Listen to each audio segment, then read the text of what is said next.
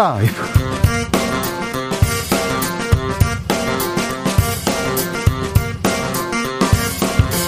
2022년 2월 2일 수요일입니다. 안녕하십니까. 주진우입니다. 설 연휴 마지막 날 코로나 확진자 수가 2만 명을 넘어섰습니다. 만 명에서 2만 명까지 되기는 딱 일주일 걸렸는데요. 오미크론 확산세 거셉니다. WHO 세계 보건기구는 오미크론 낙관론 이르다 백신 접종에 힘써달라고 당부했습니다. 연휴 끝내고 집으로 돌아오시는 분들 코로나 검사 방역에 힘써 주십시오. 내일부터 코로나 진단 검사 방법 달라집니다. 주스에서 관련 내용 정리해 보겠습니다. 코로나 시대의 대선 가장 큰 변수 중의 하나인 TV 토론이 드디어 시작됩니다. 오늘은 이재명, 김동연 후보의 정책 토론, 내일은 윤석열 후보 등판하는 사자 토론이 있습니다. 대선 후보들 연일 바쁘게 움직입니다. 민주당 이재명 후보는 유능한 경제 대통령이 되겠다고 외쳤고, 국민의힘 윤석열 후보는 TV 토론을 준비하면서 한 템포 쉬었는데요. 사드 추가 배치 관련해서 공방 이어집니다. 국민의당 안철수 후보는 의료봉사에 나섰네요. 남은 대선의 변수는 무엇일까요? 이상돈 전 의원과 짚어보겠습니다. 설 명절 민심은 어디로 향했을까요? 박빙이었던 후보 지지율 어떻게 달라졌을까요? 그리고 어떤 이슈들이 지지율에 영향을 미치고 있을까요?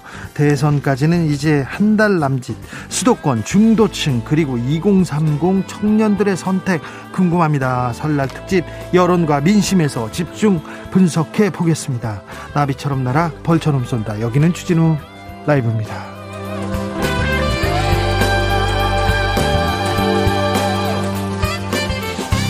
오늘도 자중차에 겸손하고 진정성 있게 여러분과 함께 하겠습니다. 명절 연휴, 연휴 잘 보내셨죠? 명절 연휴의 끝을 잡고 어디서 뭐 하면서 주진우 라이브 함께 하고 계십니까? 아쉽죠. 아쉬움을 달래려면 또 주진우 라이브가 딱입니다. 차 안에서 길 위에서 집콕하면서 다들 함께, 함께 하고 계시죠?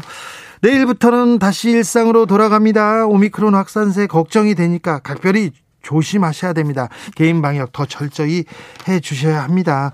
오늘과 내일 대선 후보들 토론이 있습니다. 토론에서 이런 주제 좀 어, 다뤄달라. 이런 질문 꼭 대답해달라. 이런 내용이 있으면 보내주십시오. 저희가 크게 외쳐서 어, 토론 주제를 올리겠습니다. 샵 9730 짧은 문자 50원 긴 문자는 100원이고요. 콩으로 보내시면 무료입니다. 그럼 주진우 라이브 시작하겠습니다.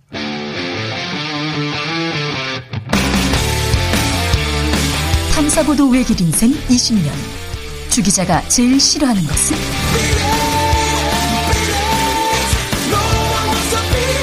이 세상에서 비리와 부리가 사라지는 그날까지. 오늘도 흔들림 없이 주진우 라이브와 함께.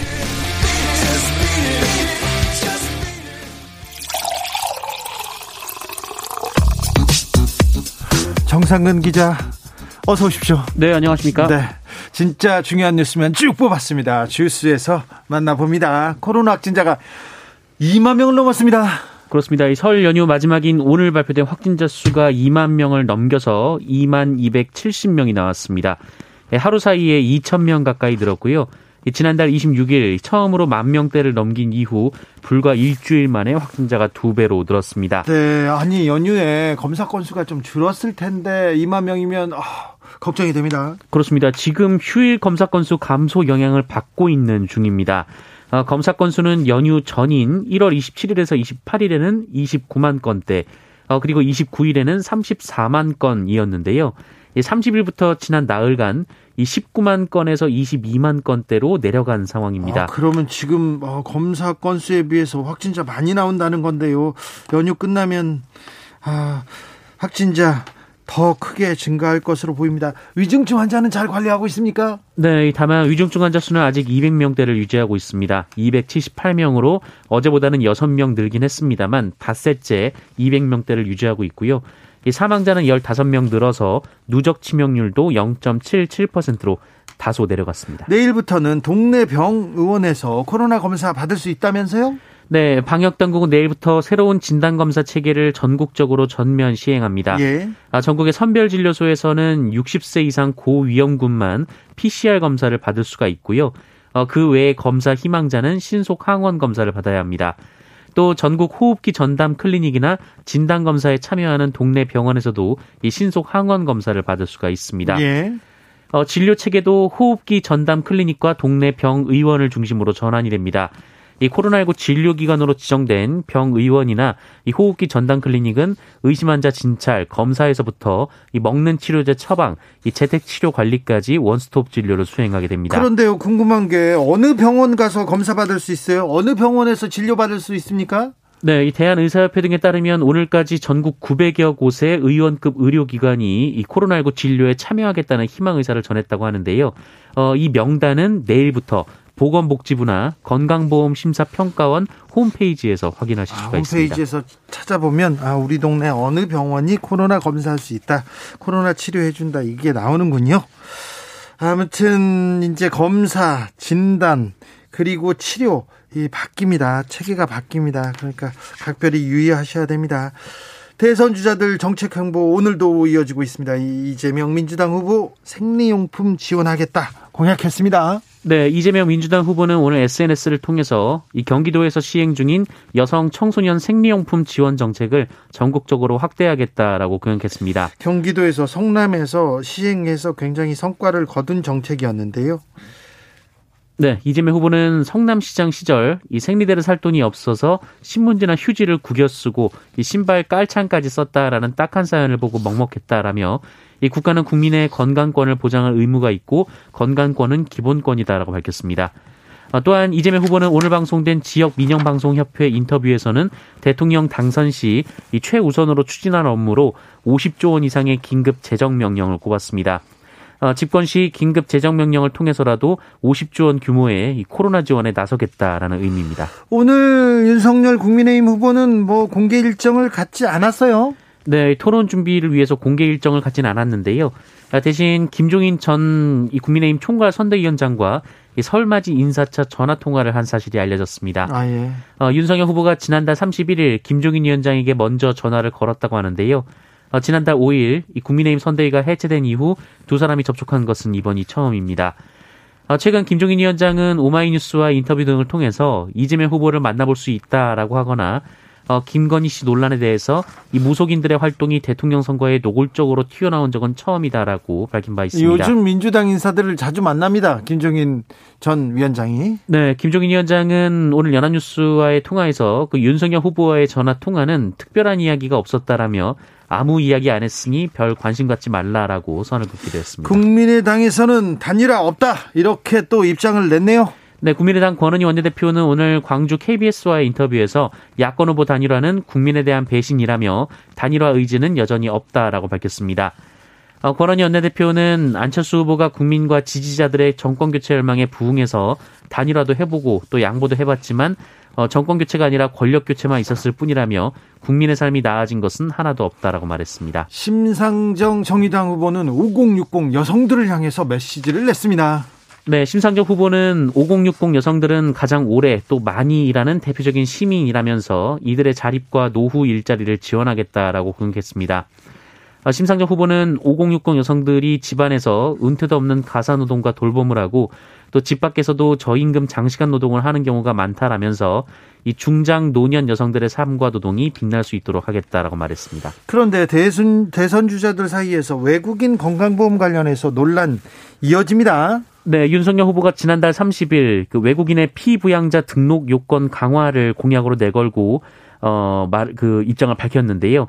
이 외국인 건강보험 적용은 국민이 잘 차려놓은 밥상에 숟가락을 얻는 것이다라고 밝힌 바 있습니다. 잘 차려놓은 밥상에 숟가락을 얻는 것이다. 아, 이거 어떤 뜻이었죠? 네, 이거 외국인 건강보험 지급, 어, 급여 지급 그 상위 10명 중 8명이 특히 중국인으로 이 특정 국적에 편중됐다라고 주장했고요. 어, 이 중에 6명이 피부양자였다라고 주장했습니다.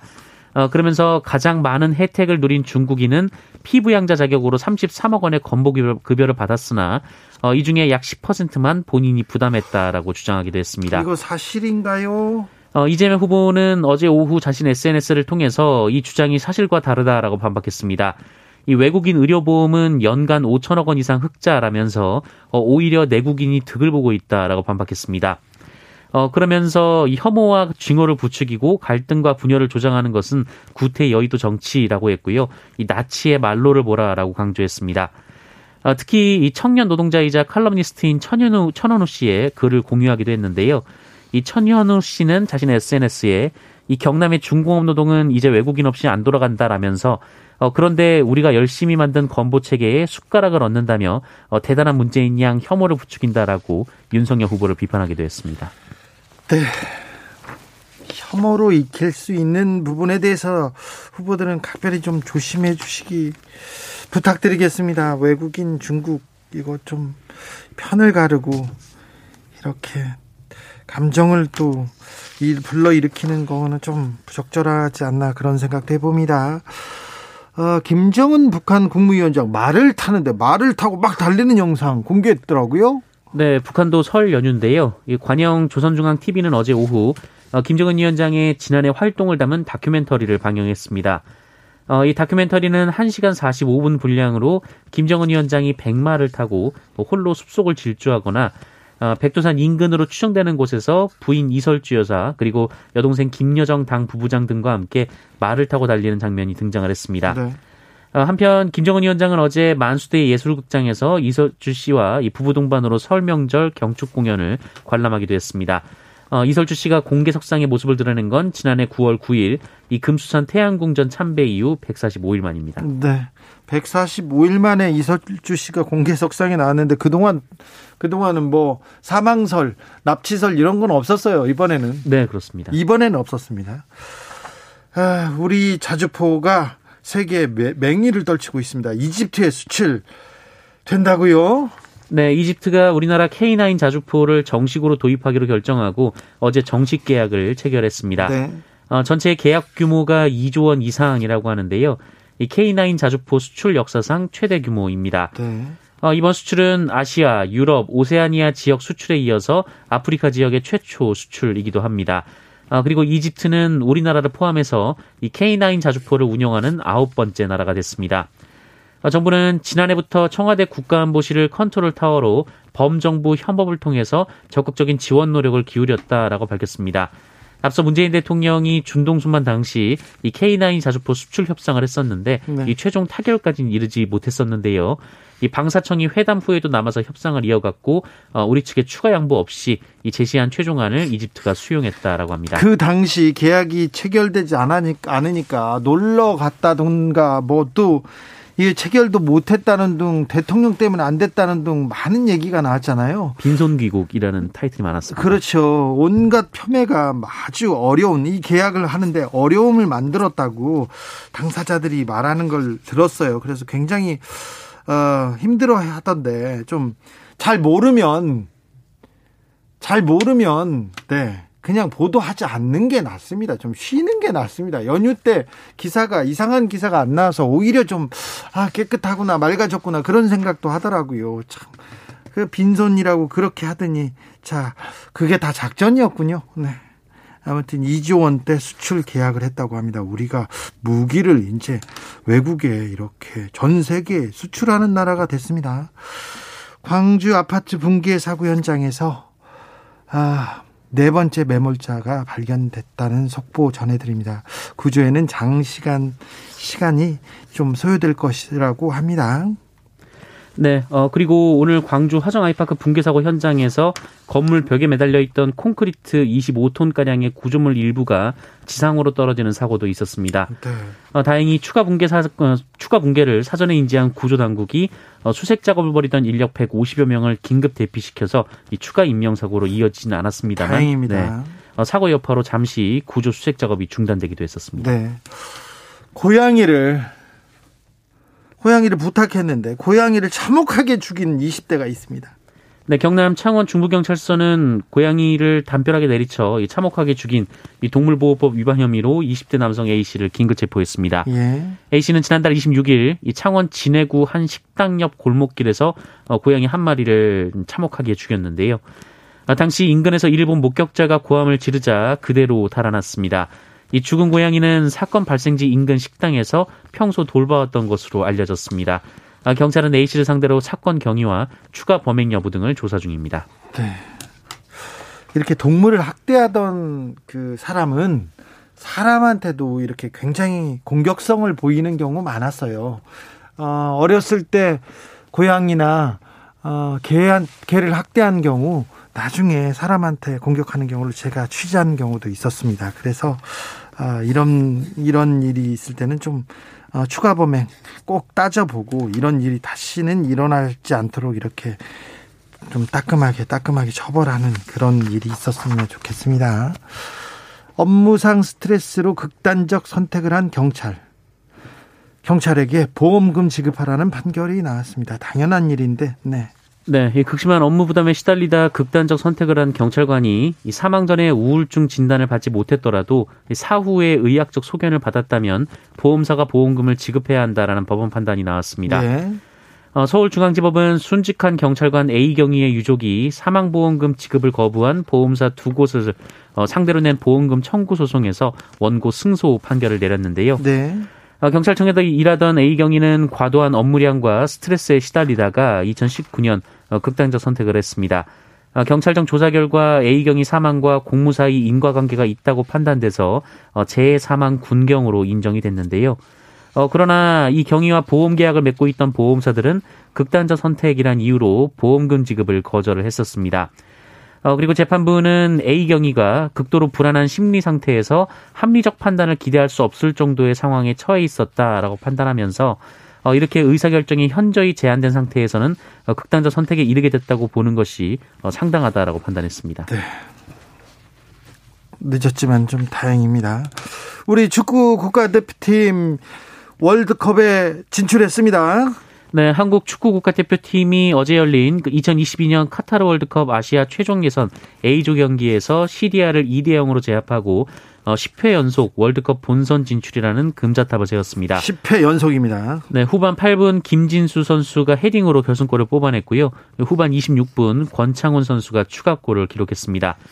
어, 이로써 한국은 최종 예선에서 6승 2무를 기록했고 남은 두 경기 결과에 상관없이 월드컵 본선행을 확정했습니다. 네. 같은 조에 이란이 가장 먼저 카타르행을 확정지은 데 이어서 아시아 국가로는 두 번째입니다.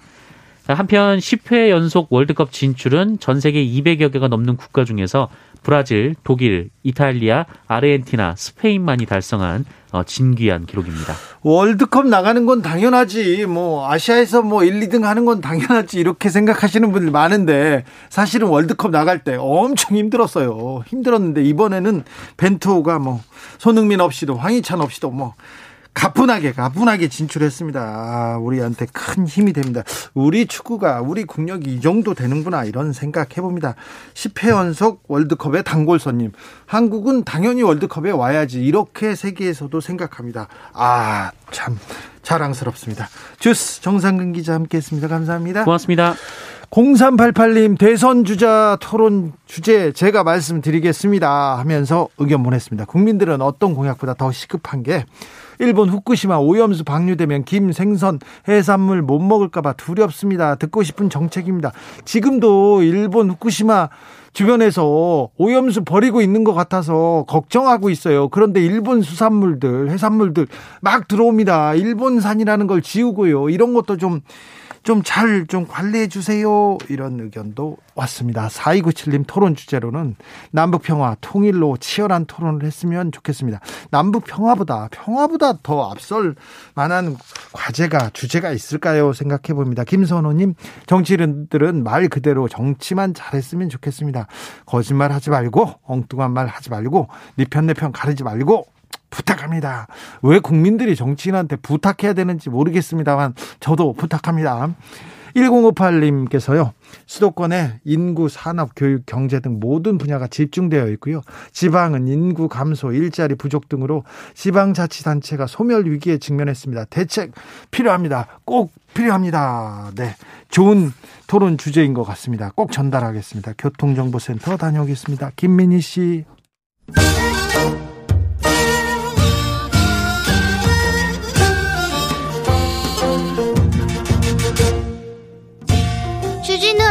돌발 퀴즈. 오늘의 돌발 퀴즈는 객관식으로 준비했습니다. 문제를 잘 듣고 보기와 정답을 정확히 적어 보내주세요. 이곳을 유네스코 세계문화유산 후보로 추천한 일본 정부가 어제 첫 타스크포스 회의를 열어 논란이 되고 있습니다. 내각 관방은 TF를 설치한 이유는 이곳 유네스코 등재 노력에 대한 정당한 평가를 받기 위해 근거 없는 비방에 의원이 대응하기 위해서라고 주장했는데요. 여기서 문제, 일제 강점기의 전쟁 물자 등을 확보하는 광산으로 주로 활용된 곳으로 노동력 부족에 대응하기 위해 조선인에게 강제 노역을 시켰던 이곳은 어디일까요? 보기 드릴게요.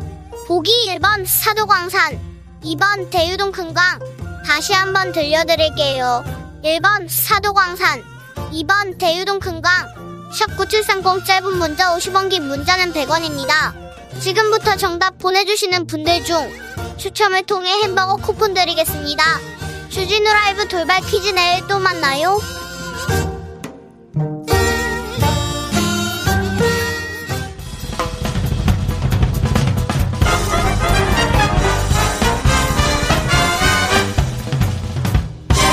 훅 인터뷰. 모두를 위한 모두를 향한 모두의 궁금증 훅 인터뷰 대선까지 이제 35일 남았습니다. 대선 열차 빠르게 달리고 있는데요. 앞으로 어떤 변수들이 대선판을 흔들게 될까요? 예리한 분석 매 눈으로 대선판 종합적으로 훑어보겠습니다. 이상돈 중앙대 명예교수 모셨습니다. 어서 오십시오. 네, 안녕하세요. 네. 명절 잘 보내셨는지요? 네, 그렇습니다. 네. 세배 하셨어요? 세배 하시진 않으셨죠? 아니, 저는 뭐 그, 런 상황은 다 지났습니다. 아, 그렇습니까? 세뱃돈은 많이 주셨습니까? 아니, 뭐, 저는 뭐 아직은 그런, 그런 상황도 아닙니다. 아, 그래요? 네. 네. 세뱃돈도 안 주셨어요? 아니, 지금 그런 상황이에요. 네, 네, 알겠습니다. 교수님, 그럼 끝나고 네, 제가 네. 세배 드릴게요. 네. 네. 자, 설 연휴 밥상머리 민심은 어떤 것들이 올라왔을까요? 아무래도 대통령 후보. 네. 어, 특히 뭐 두 사람에 대한 뭐 네. 이런저런 얘기가 많았겠죠. 네. 근데 뭐 장점보다는 주로 뭐 단점 가지고 얘기를 많이 하지 않았을까. 뭐. 그렇게요. 단점들이 많이 보입니다. 네, 그렇습니다. 네. 네.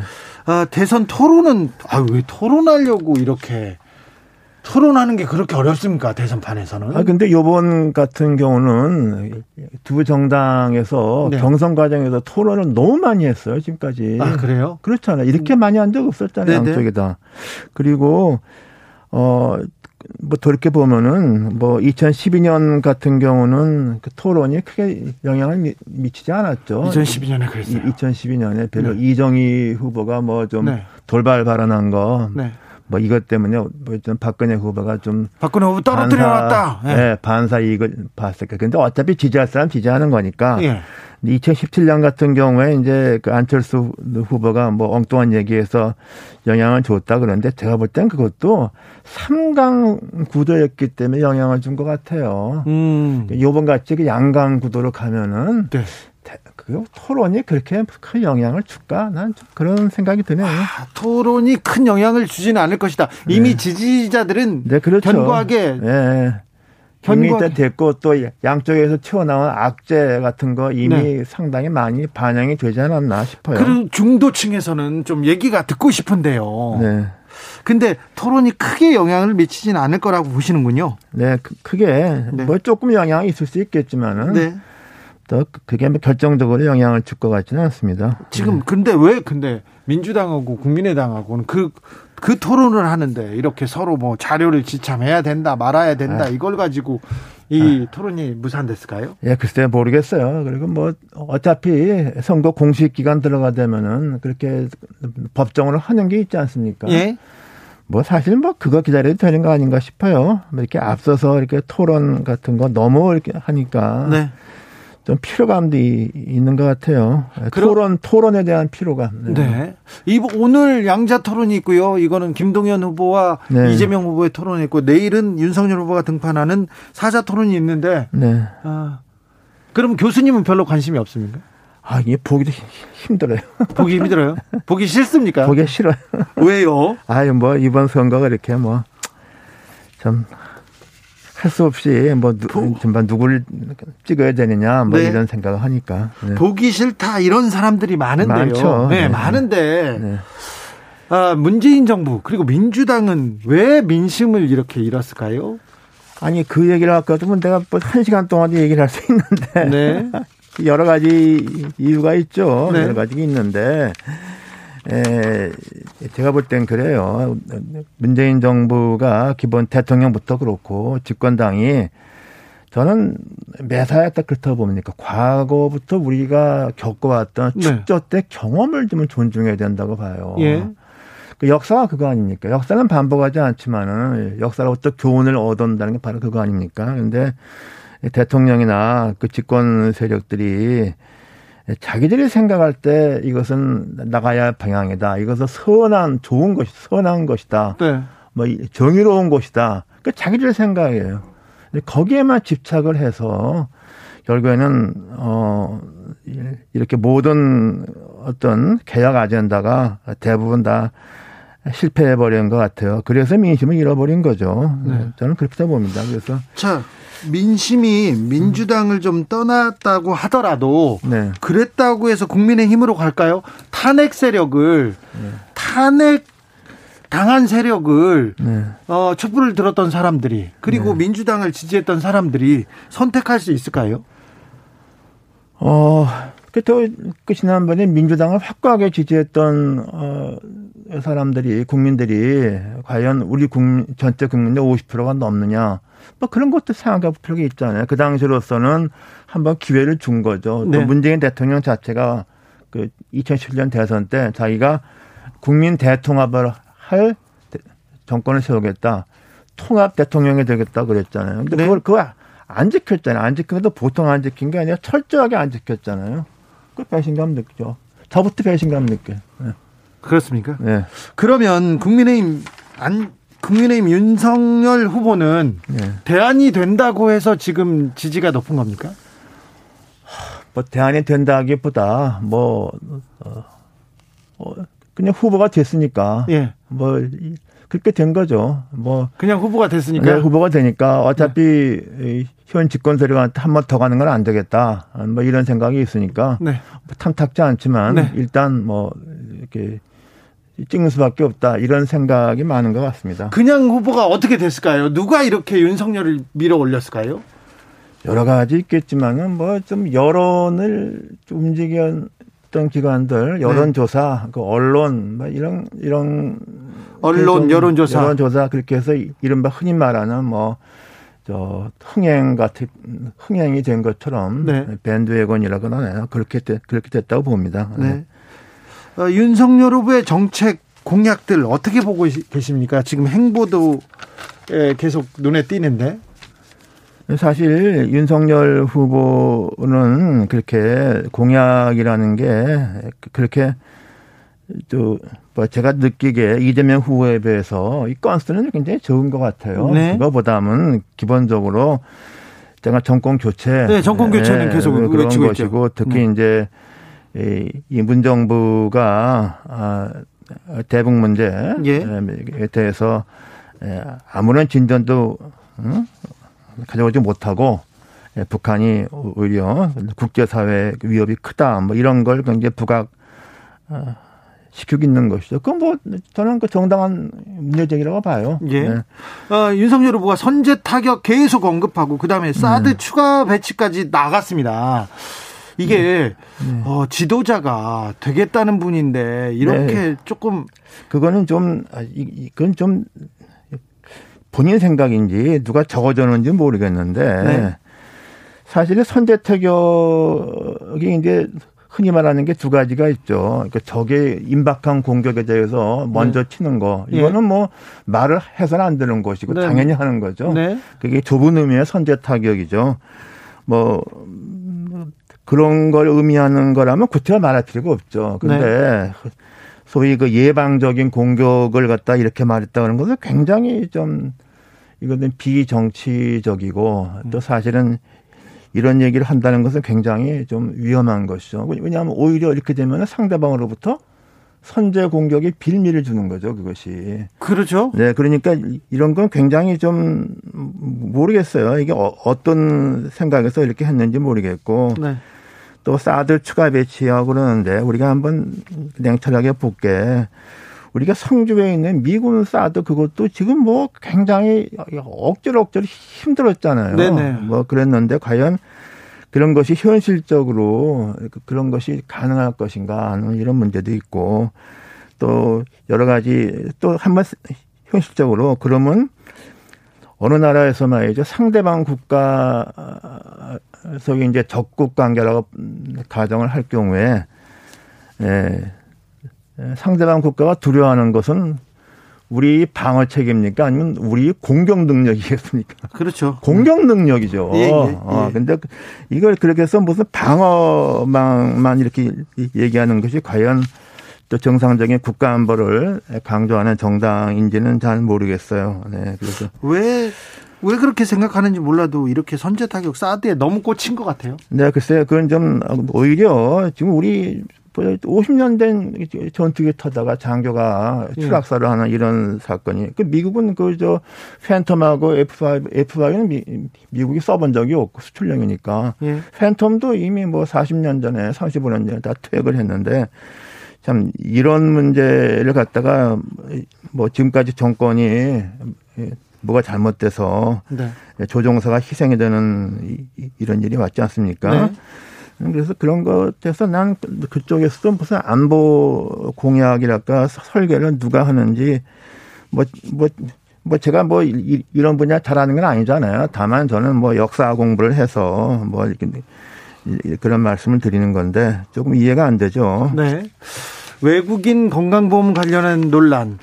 아, 이거 외국인 혐오 조장하는 거 아니냐. 그리고 중국 대중국 혐오 조장하는 거 아니냐, 노동자 그리고 여성 혐오 조장하는 거 아니냐 이런 그 어, 조금 이런 네. 이런 정책들 윤석열 후보의 정책들이 이런 논란은 계속 이어집니다. 네, 그렇죠. 사실 그 저 외국인 그 저기 건강보험 같은 거 우리나라 같이 이렇게 하는 나라가 과연 있는가 싶어요. 그 네. 미국에 저뭐 65세 이상 어그 무료 아닙니까? 네. 저 예. 어, 메디케어. 근데 그것도 저기 뭡니까 자식이 초청해서 이민에 가도 5년인가 거기 세금을 내야 그때부터 인정이 돼요. 예, 예. 우리나라가 좀 이렇게 너무 너그러운 건 사실인 것 같아요. 네. 그래서 뭐 그, 그건 뭐 그런 측면이 있으니까 그리고 나는 지금 이번 선거에서 어, 국민의힘에서 하는 것에서 좀 위험하다가 보는 게 하나가 이른바 젊은 세대 특히 젊은 남성을 끌어오기 위해서 네. 이른바 여성주의라고 그러죠. 페미니즘 이것을 굉장히 노골적으로 비판을 가하는 것 같은 경우는 우리가 이제 그런 선거 패턴은 이번에 처음 보는 것 같습니다. 트럼프한테 배워온 그렇죠. 네. 트럼프식 전략이 좀 보이는 것 같습니다. 네, 그, 그게 대표적인 트럼프식 전략이에요. 그래서 어, 우리가 선거 때는 기본 2012년 대선도 그랬고 17년 대선도 그랬고 그때 문재인 후보도 통합을 내세웠잖아요. 모든 그 후보가 투와 통합을 어. 내세웠죠. 중간층을 이렇게 꼭 하고 그런 모드로 선거에서 이기면은 그래도 안 찍은 사람도 일단 대통령에 지지를 합니다. 예, 예. 문재인 대통령, 박근혜 대통령 처음 지지가 자신들이 딴 득표보다 훨씬 높았죠. 70, 80%까지 그렇죠. 올라갔죠. 그게 네. 그런데 트럼프식으로 해서 당선이 되면은 그건 그대로입니다. 그렇죠. 그대로고 이렇게 되면 전국을 운영하기가 매우 어려운 거죠. 아니 근데 왜 국민의힘에선 트럼프식 전략을 쓸까요? 그러니까 이제 이것 전반적인 것보다 좀 흔히 이제 국민의힘 쪽에서 계속 취약했다고 봤던 게 2030 표에 약했다가 본 거 아닙니까? 네. 2030 표를 다 끌어오지 못하더라도 남성 편화도 끌어오기 위해서는 남성을 갖다가 포용하는 정책보다는 오히려 어그 반 페미니즘 말하자면 네. 여성을 너무나 우대하라 우대했다 그럴까 네. 여성을 지향하는 그런 정책을 비판함으로써 이, 이, 이런 불만했던 계, 계층을 갖다가 끌어오는 전략을 쓰는 거죠. 이게 네. 말하자면 트럼프 했던 건데 사실 미국에서 트럼프가 그런 선거운동 하는 걸 보고서 네. 제가 저렇게 해서 당선이 되겠냐 그랬거든요. 많은 예, 예, 사람들이. 예. 당선이 됐잖아요. 아니, 근데 당선되고 나서. 당선되고 나서 이제 완전히 그 4년 동안 뭐 우리가 다 본 거죠. 그렇죠. 예. 국론은 완전히 분열됐고. 완전히 분열된 거죠. 예. 예. 근데 그런 어, 그런 것을 참 배울 게 없어서 그런 걸 배워왔나 하는 면에서 좀 씁쓸합니다. 네. 김형성님께서 토론 기대하는 국민도 많습니다. 5747님, 지금까지 여야 제대로 토론 한번 안 했습니다. 국민들이 검증할 수 있는 토론 자주 해야 합니다. 국민들은 기다리고 있거든요. 이런 분들 많네요. 네, 글쎄요. 토론을 굉장히 좋아하시는 것 같네요. 네. 토론에 좀 회의적이시네요. 난 좀 회의적이에요. 네, 아, 그렇습니까?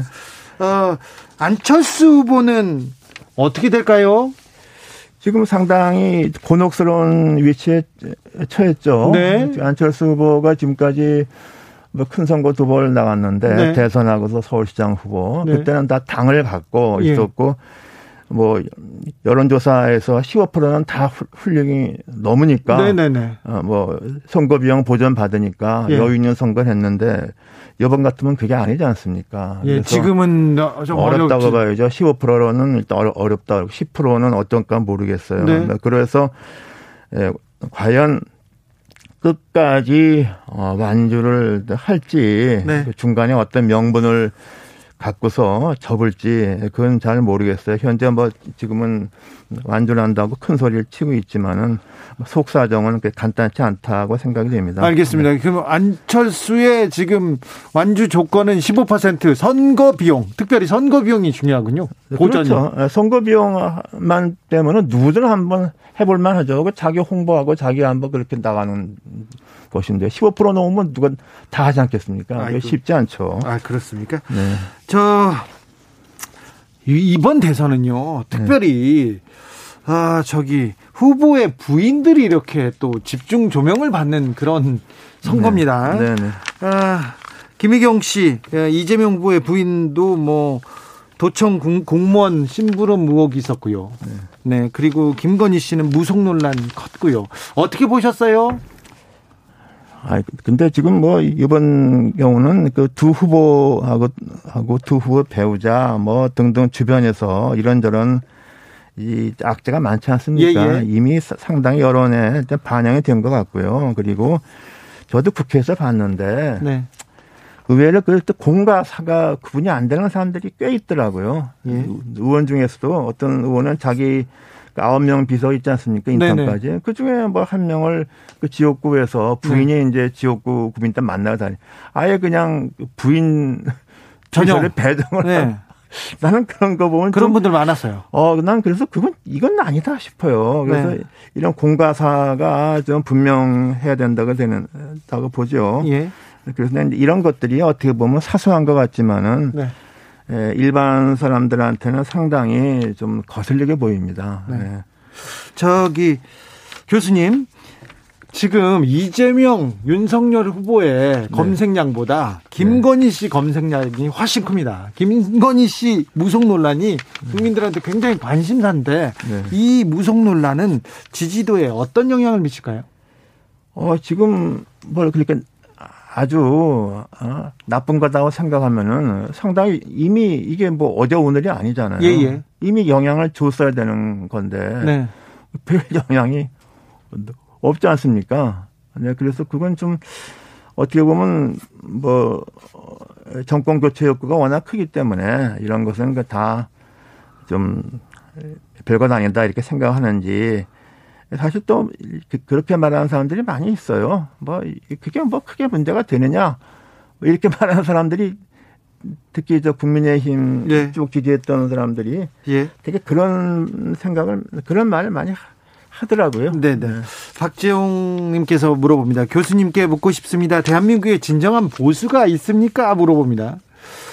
이상동 교수님은 보수인데. 아이 그건 뭐 답을 하기엔 좀 그- 그렇고 뭐뭐 그렇게 되면 그거는 뭐 정치적으로 철학적으로 이렇게 설명하기가 가- 간단치 않습니다. 네네. 뭐 이런 데다 제가 금방 말씀드릴 수는 없는 것 같습니다. 네.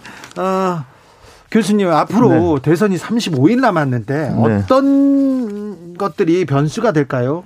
그 뭐니 뭐니 해도 제일 큰 변수는 안철수 후보가 완주를 하느냐. 그렇죠. 그게 제일 큰 변수죠. 네네. 예, 예. 그게 그게 제일 큰 변수예요. 안철수 후보의 시- 어, 완주는 완주는 15%. 네. 15%냐 10%냐 네. 뭐10% 정도 넘으면 그냥 어느 정도 감수를 하고 갈지 뭐 네. 그건 모르 그게 제일 큰 것이고 예. 그다음에 이제 토론 과정에서 뭐 뜻밖의 네. 무슨 뭐 말 실수 이런 거 가지고서 영향 안 줄 거예요. 근데 지금까지 안 나왔던 어떤 뭐 큰 이슈들. 이슈가 혹시 나올 근데 지금까지 뭐 양쪽에서 예. 네가티브를 너무 열심히 해서 예. 더 이상 뭐 나올 게 있을지 저는 그건 잘 모르겠어요. 네. 그래서, 어, 그래서 어쩌면 우리가 기대한 것보다는 토론이 네. 뭐 그렇게 크게 영향을 주지 못할 가능성도 있지 않은가 합니다. 네.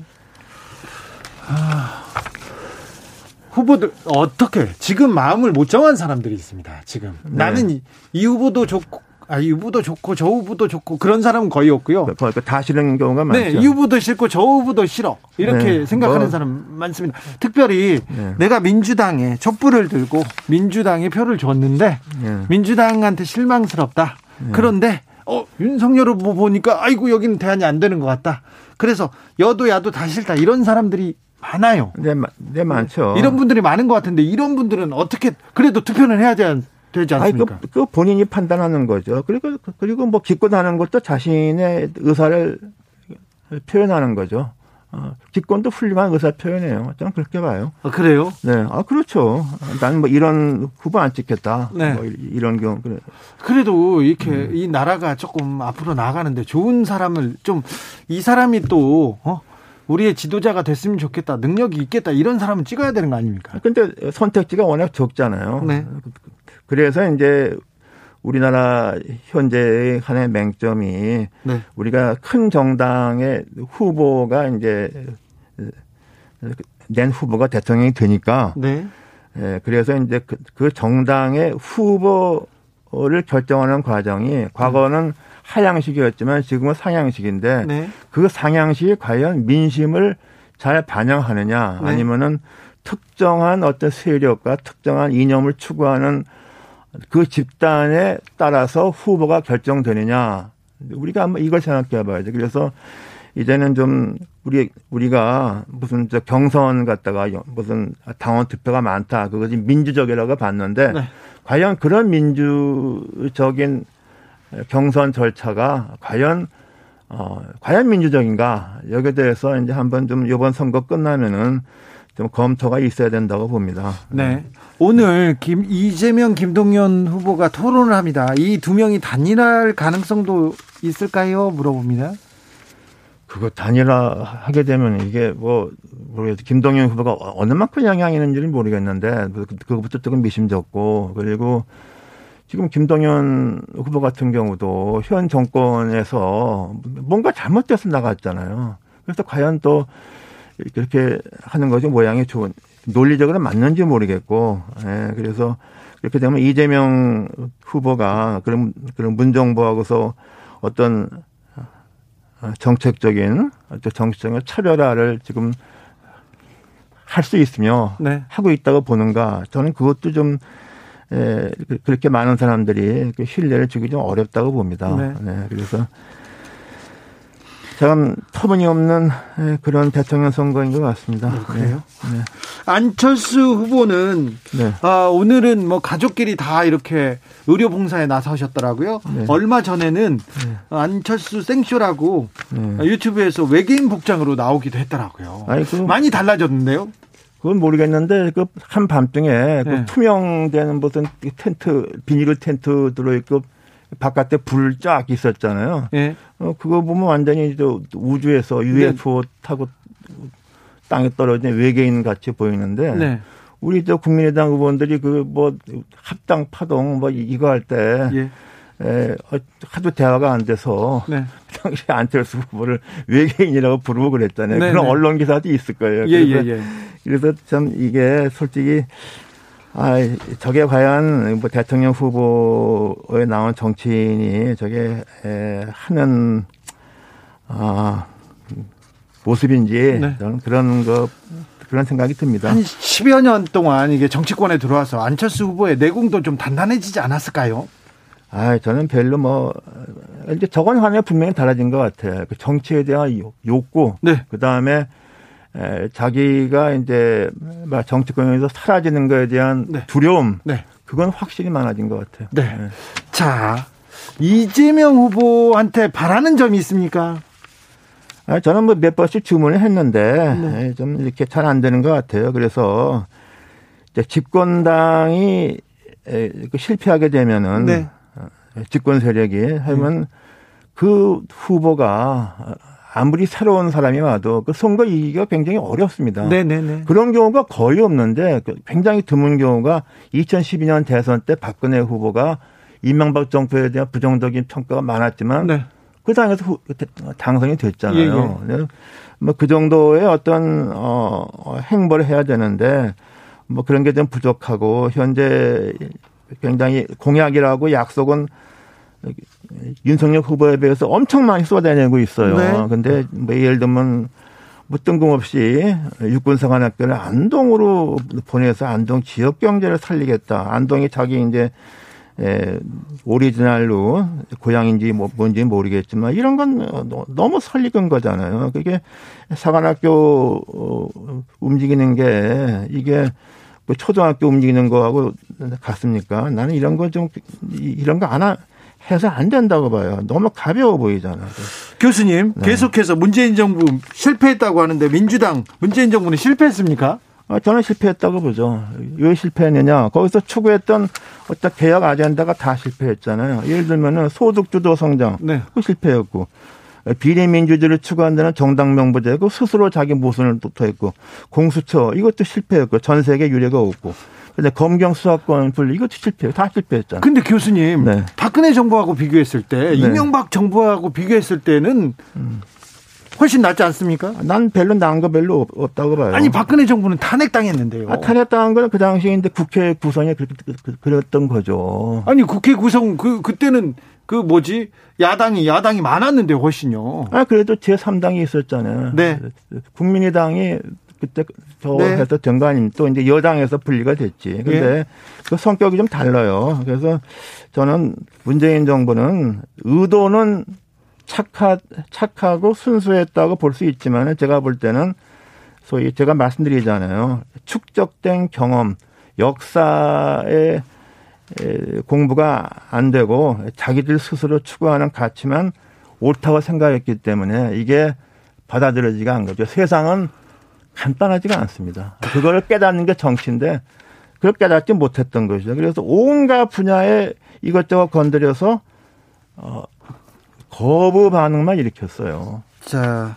그래서 이런 거 다음 정권은 이 런 걸 일단 반면교사로 삼아야 된다고 봅니다. 윤석열 후보에게 바라는 점은요? 아유, 잘, 뭐, 저, 뭐 크게 기대를 하지 않습니다. 기대가 없습니까? 네, 그래도 뭐, 별로 뭐, 기대를 하고 있지 않고, 뭐, 글쎄요, 뭐, 지금 현재로서는 뭐 여론조사 3% 5%쭉 이기면은 그게 우세하죠. 그런데 과연 국가를 이끌어갈 수 있을까? 나는 뭐 트럼프 4년의 모습이 재현되는 게 아닌가. 적어도 2년 동안은 우리 그동안에 이제 선거 한 번 있으니 그때까지는 뭐 두고 봐야죠. 2년 후에 선거 때서 깨지면 그만이죠. 네. 그러면 큰 혼란이 옵니까? 글쎄 모르겠어요. 우리나라가 뭐 웬만큼 좀 교대에 오른 나라기 때문에 네. 아, 뭐 그런 그런 거 버틸 수 있겠죠. 네. 4770님께서 기권은 안 됩니다. 많은 사람이 참여해요. 확률적으로 그중 좀 더 나은 사람이 선택되는 것입니다. 이렇게 얘기하시는데요. 네, 그것도 일리가 있습니다. 네. 그러나 뭐 선택 어, 또 기권하는 것도 그 사람의 의사니까 네. 존중해야죠. 네. 아, 우리 시민들은 우리 국민들은 훌륭한데요. 근데요, 제가 보면은 반드시 훌륭하다고 볼 수는 없어요. 근데 한번 시차가 있습니다. 예. 한 번에 한번 한쪽에 확 몰아주고 확 몰아주고 하는데 네. 그게 좀 그 선택을 후회하는 사이에 시간 차이가 있어요. 예. 그래서 항상 좀 올바른 선택은 나중에 하는데 네. 에, 우리 우리가 반드시 그렇게 볼 수는 없잖아요. 근데 거기에 선거에서 어, 압도적으로 승리했다고 느끼는 순간 그게 네. 다 독약이 된 거죠. 아이고, 그게 역사의 경험이에요. 알겠습니다. 그걸 모른다는 게 한심한 거죠. 아, 말씀 잘 들었습니다. 이상돈 중앙대 명예 교수였습니다. 감사합니다. 네, 감사합니다. 저는 6시에 2부에서 돌아오겠습니다.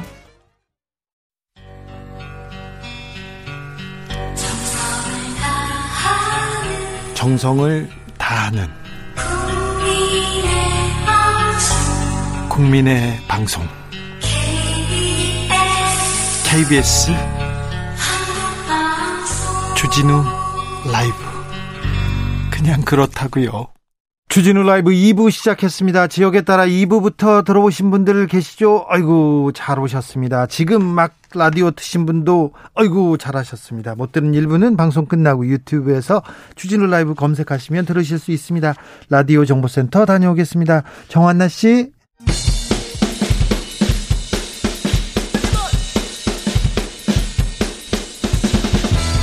틱탁 틱탁 틱탁 결란한 입담의 환상 드리블 오늘 이 뉴스를 주목하라. 이슈 티키타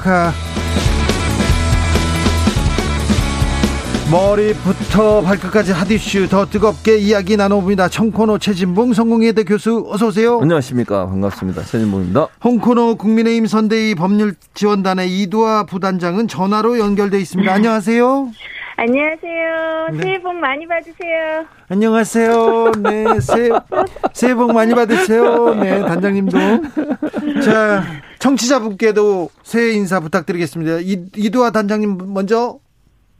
아, 예. 이제 뭐 코로나나 여러 가지로 힘든 상황이시지만 항상 희망이라는 게 존재하니까요. 네. 우리가 다 같이 걸어가면 길이 되고 또 그렇게 희망도 생기는 거니까요. 네. 다들 힘내세요. 올해는 아마 내 작년보다 더 나은 한 해가 될 것 같거든요. 네. 그러니까 새해 복 많이 받으세요. 윤석열 후보한테서 희망을 찾을 수가 없다는 사람들한테도 한마디 해주십시오. 아니, 그러니까 다들 새해 복 많이 받으세요. 네, 알겠습니다. 그리고 예, 다들 어, 본인 자신이 희망을 찾는 곳, 희망이 있다고 생각하는 게 어딘가는 있으실 거예요, 다들요. 그렇죠? 네, 네. 알겠습니다. 네. 자, 최지문 교수님. 예, 어, 뭐, 반갑습니다. 우리 이두아 부단장님은 또 전화로 연결돼 있어 새해 복 많이 받으시고, 네, 우리 복 청, 많이 예, 청취자, 청취자 여러분들, 어쨌든, 어, 또, 그, 한 해 새롭게 시작하는데, 아, 뭐, 아까 희망 얘기를 하셨는데, 저도 뭐 소망과 희망이 넘치는 한 해가 됐으면 좋겠어요. 네. 뭐, 즐거운 일이 적더라도, 또 즐거움을 찾으려는 노력을 하면서, 네. 그렇게 갔으면 좋겠습니다. 행사 일정 제일 많은 분이 최진봉 교수인데요. 네. 무슨 말씀을. 지방 행사까지 많거든요. 근데 이두아 단장님 지금 네. 무슨 일 때문에 바쁘시 바쁘세요? 아, 저희 뭐 지방에 음. 그 이제 뭐 모친한테 좀 갔다 아, 예, 예. 돌아- 아, 그렇군요. 예, 아, 전 TV 좀 토론 갔다 준비하는 줄 알고. 아, 아니요. 여쭤봤어요. 저 이제 개인적으로 네. 아, 너무 예, 하여튼 어머니가 돌아가신 지 그렇게 오래 안 됐는데 아이고. 모신데 갔다 오느라 그래요. 아, 네, 음. 네. 잘 다녀오시고요. 네. 예. 네, 고생하셨습니다. 단장님, 어, 저기 TV 토론 준비는 잘하고 계십니까, 윤석열 후보? 예, 저는 우리 후보가 의욕이 넘치신다고 들었습니다. 그래요? 예, 내일 이제 2월 3일이죠. 네. 8시부터 하는 걸로 알고 있는데요. 네. 내일 사자 토론은 그 3당하고 방송국에서 합의한 사항들이 있는데 저희는 그 100% 수용해서 그 부분 다 뭐 거기 합의해 놓으신 그대로 가서 어 그 토론을 한다고 말씀드렸고요. 아, 나오시는군요.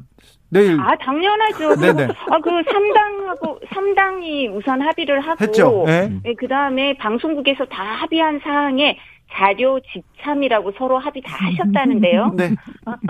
그래서 이번에 나오십니까? 네네. 아니, 그 원래 저희하고 분쟁이 있기 전에 본인들끼리 뭐 합의하실 때 자료 지참으로 해놓고 저희 보고 자료 얘기를 자꾸 하시니까 참 이상하시죠?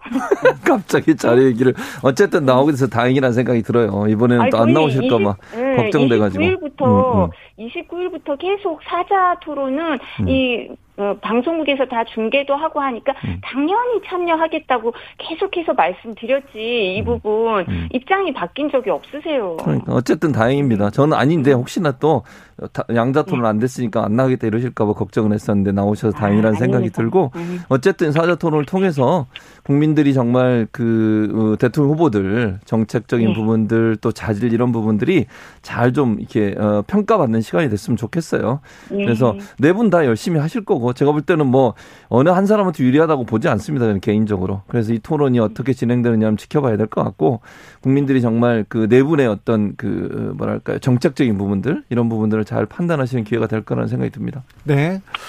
자, 설날 민심 어떻게 보셨습니까? 이두아 단장님께서는?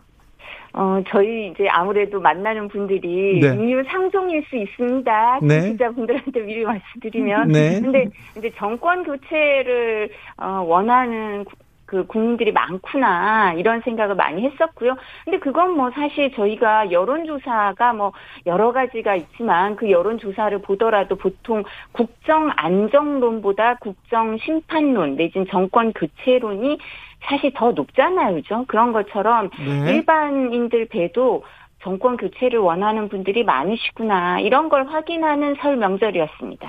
최진봉 교수님은 어떻게 보셨어요? 뭐 저는 그러니까 절박함 지금 말씀하신 정권 교체에 대한 의견도 있고 또는 이제 다른 편에서는 정말 후보의 자질 문제 이런 문제를 얘기하신 분도 많았어요. 그리고 저는 이제 특히 제가 이제 기독교인이잖아요. 네. 그래서 그 김건희 씨 무속 관련된 논란 이런 부분에 대한 관심이 또 많, 많으시더라고요. 이제 그런 부분들을 주로 얘기를 들었는데 뭐 이런 여러 가지 요소들이 영향을 미치겠죠. 다만 저는 이렇게 생각합니다. 지금 이제 정권이 재창출되기를 원하시는 분들은 절박감이 좀 있어요.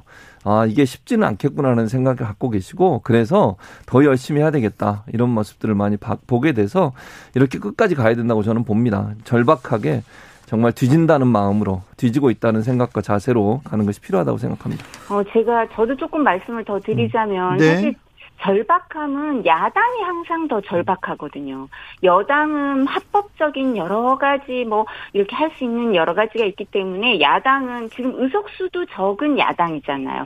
그런 국민들이 정권 안정론보다 정권 심판론이 더 높은데도 불구하고 야당 후보인 윤석열 후보가 그 정권 교체론 심판론을 다 흡수하고 있지 못해요.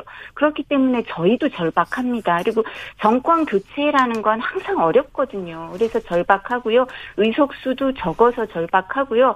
그리고 자질 얘기하셔서 후보 자질 얘기하니까 대장동 부동산 얘기도 많이 하시고 성남 FC 얘기도 많이 하시고 또 김혜경 여사에 대해서도 뭐 대리 처방, 약 대리 처방 그리고 장남 퇴원 수속, 대리 수속 뭐 여러 가지 의전 문제, 공무원에 대한 갑질 그런 얘기도 많이 하시던데요. 그래요. 네. 그런데 SNS에는요. 예. SNS 데이터를 이렇게 검색해 봤더니 윤석열 후보보다 어, 이재명 후보보다 김건희 씨 관련된 SNS가 가장 많았대요. 그래서 이, 이재명 윤석열 후보의 그 검색량을 합해도 김건희 씨의 어, 검색량을 따라가지 못했다는데 이 점은 어떻게 보시는지요? 이두아 다- 단장님. 어, 그 부분은 저희가 좀 지켜봐야 될 것 같은데요. 이제 일시적인 그런 관심인지, 앞으로도 예. 계속 될 건지, 그리고 저희 입장에선 이게 긍정적으로 표까지 연결될 건지, 이런 부분을 좀 지켜봐야 되는데. 긍정적으로? 보고, 예, 보고서를 지켜봤는데요. 네. 이렇게 나와 있더라고요. 네이버 검색에서 보니까 김건희 대표에 대해서 100으로 보면 검색 지수를 예. 이재명 표 세신 그때 막큰설 예, 예. 하시면서 여러 가지 얘기하셨잖아요. 그게 10이라 그러더라고요. 네. 그러니까 정말 10분의 1밖에 안 되시는 거예요. 근데 이게 과연 표로 연결되고 우리한테 지지로 나타날지 이런 관심이 그건 저희가 노력해야 될 부분이고 앞으로 이 부분 지켜봐야 되지 뭐 지금 유분리 이렇게 따지기는 좀 어렵지 않을까 싶습니다. 그러니까요. 저는 거기 이제 뒷부분에 동의해요. 유불리를 지금 따질 수 없는데 아까 10분의 1을 말씀하셔서. 근데 저는 예. 그 김건희 씨 관련된 여러 가지 이제 검색량 이런 부분이 늘어났다고 하는 것이 반드시 긍정적일 거냐. 저는 그렇게 보진 않아요. 왜냐면 검색을 한다는 것이 꼭 그 좋은 얘기만 검색하는 건 아니거든요. 예를 들면 녹취록 관련해서 여러 가지 얘기들이 나왔고 그와 관련 사람들이 관심이 많은데 그 내용이 만약 부정적인 내용이 있을 수도 있잖아요. 무속 관련된 얘기일 수도 있고 또 본인이 정권을 내가 정권을 잡으면 예컨대 뭐 이런 얘기했던 거 언론에 대해서 어떤 억압을 하겠다는 오히려 부정적인 게 많지 않았습니까? 그러니까 그게 많았죠. 근데 그런 부분들이 검색을 많이 했다고 하면 검색량이 많다는 것만으로 과연 긍정적일까? 물론 말씀하신 것처럼 추후에 봐야 되겠죠. 어떤 영향을 미치는지. 그런데 검색량 자체가 많았다는 것이 부정적으로도 영향을 미칠 수 있는 부분은 분명히 있다고 봅니다.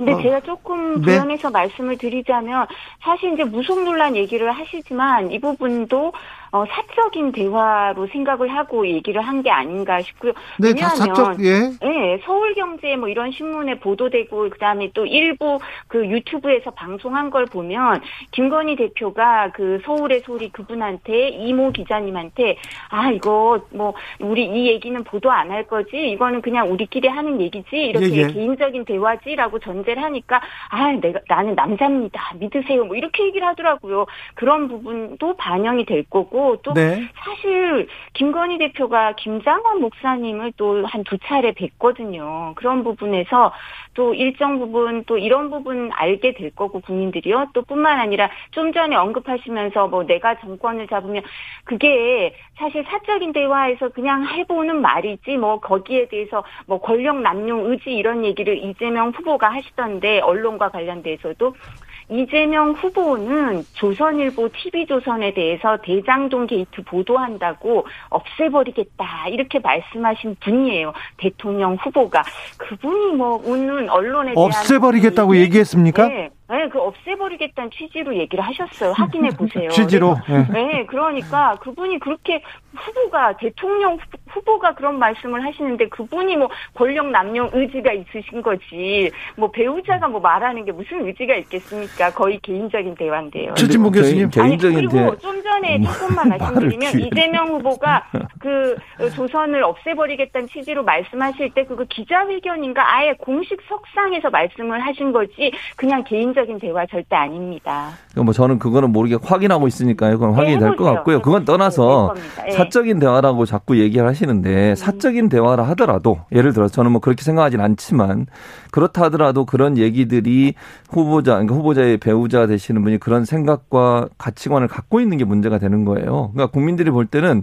이게 뭐 어, 녹음이 됐다, 녹취가 됐다 이것도 물론 어떤 방식으로 됐냐도 중요하죠. 그런 부분도 중요하지만 실제 그분이 어떤 생각과 사상과 가치관을 갖고 서 있느냐 하는 부분이 저는 중요한 평가의 기준이 될 거라고 생각해요. 그래서 그런 부분들이 그냥 사적 대화 대화였기 때문에 문제가 없다 이렇게 넘어갈 수 있는 문제는 저는 아니라고 보고요.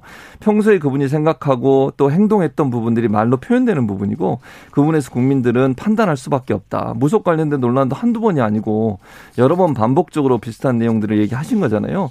본인은 심지어 어 내가 웬만한 점장 점쟁이들은 자기가 점을 쳐줄 정도로 능력이 있다라고 얘기하신 부분도 있고 또뭐 도사들과 얘기하는 거 좋아하시고 삶에 대해서 얘기하고 그런 부분을 또 본인이 뭐 배우자 만나는 윤석열 후보 만나신 것도 어떤 무정 스님인가요? 그분이 뭐 중간에서 다리를 놔주셔서 만나셨고 또 윤석열 후보도 20대부터 그분과의 관계가 있었고 뭐 여러 가지 얘기들 건진 법사 문제도 그렇고 이런 문제들이 그냥 단순히 사적 대화라고 넘어가기는 좀 어, 국민들에게는 상당히 충격적일 수 있고 또 관심사가 될 수 있는 부분이기 때문에 영향을 미칠 거라고 저는 봅니다. 이두아 단장님. 아, 예, 제가 조금 말씀을 드리자면 지금 말씀하신 부분 물론 말을 잘못한 부분이 있으면 거기에 대해서 이제 공인의 그 배우자로서 사죄도 하고 사죄한 부분도 있고요. 그런 부분도 어 이렇게 앞으로도 그럴 기회가 있을 텐데 말씀하신 것처럼 말보다는 행동을 봐야겠죠. 그러니까 김혜경 씨 행동을 보자고요. 공 무원을 그렇게 그 갑질시키면 갑질하면서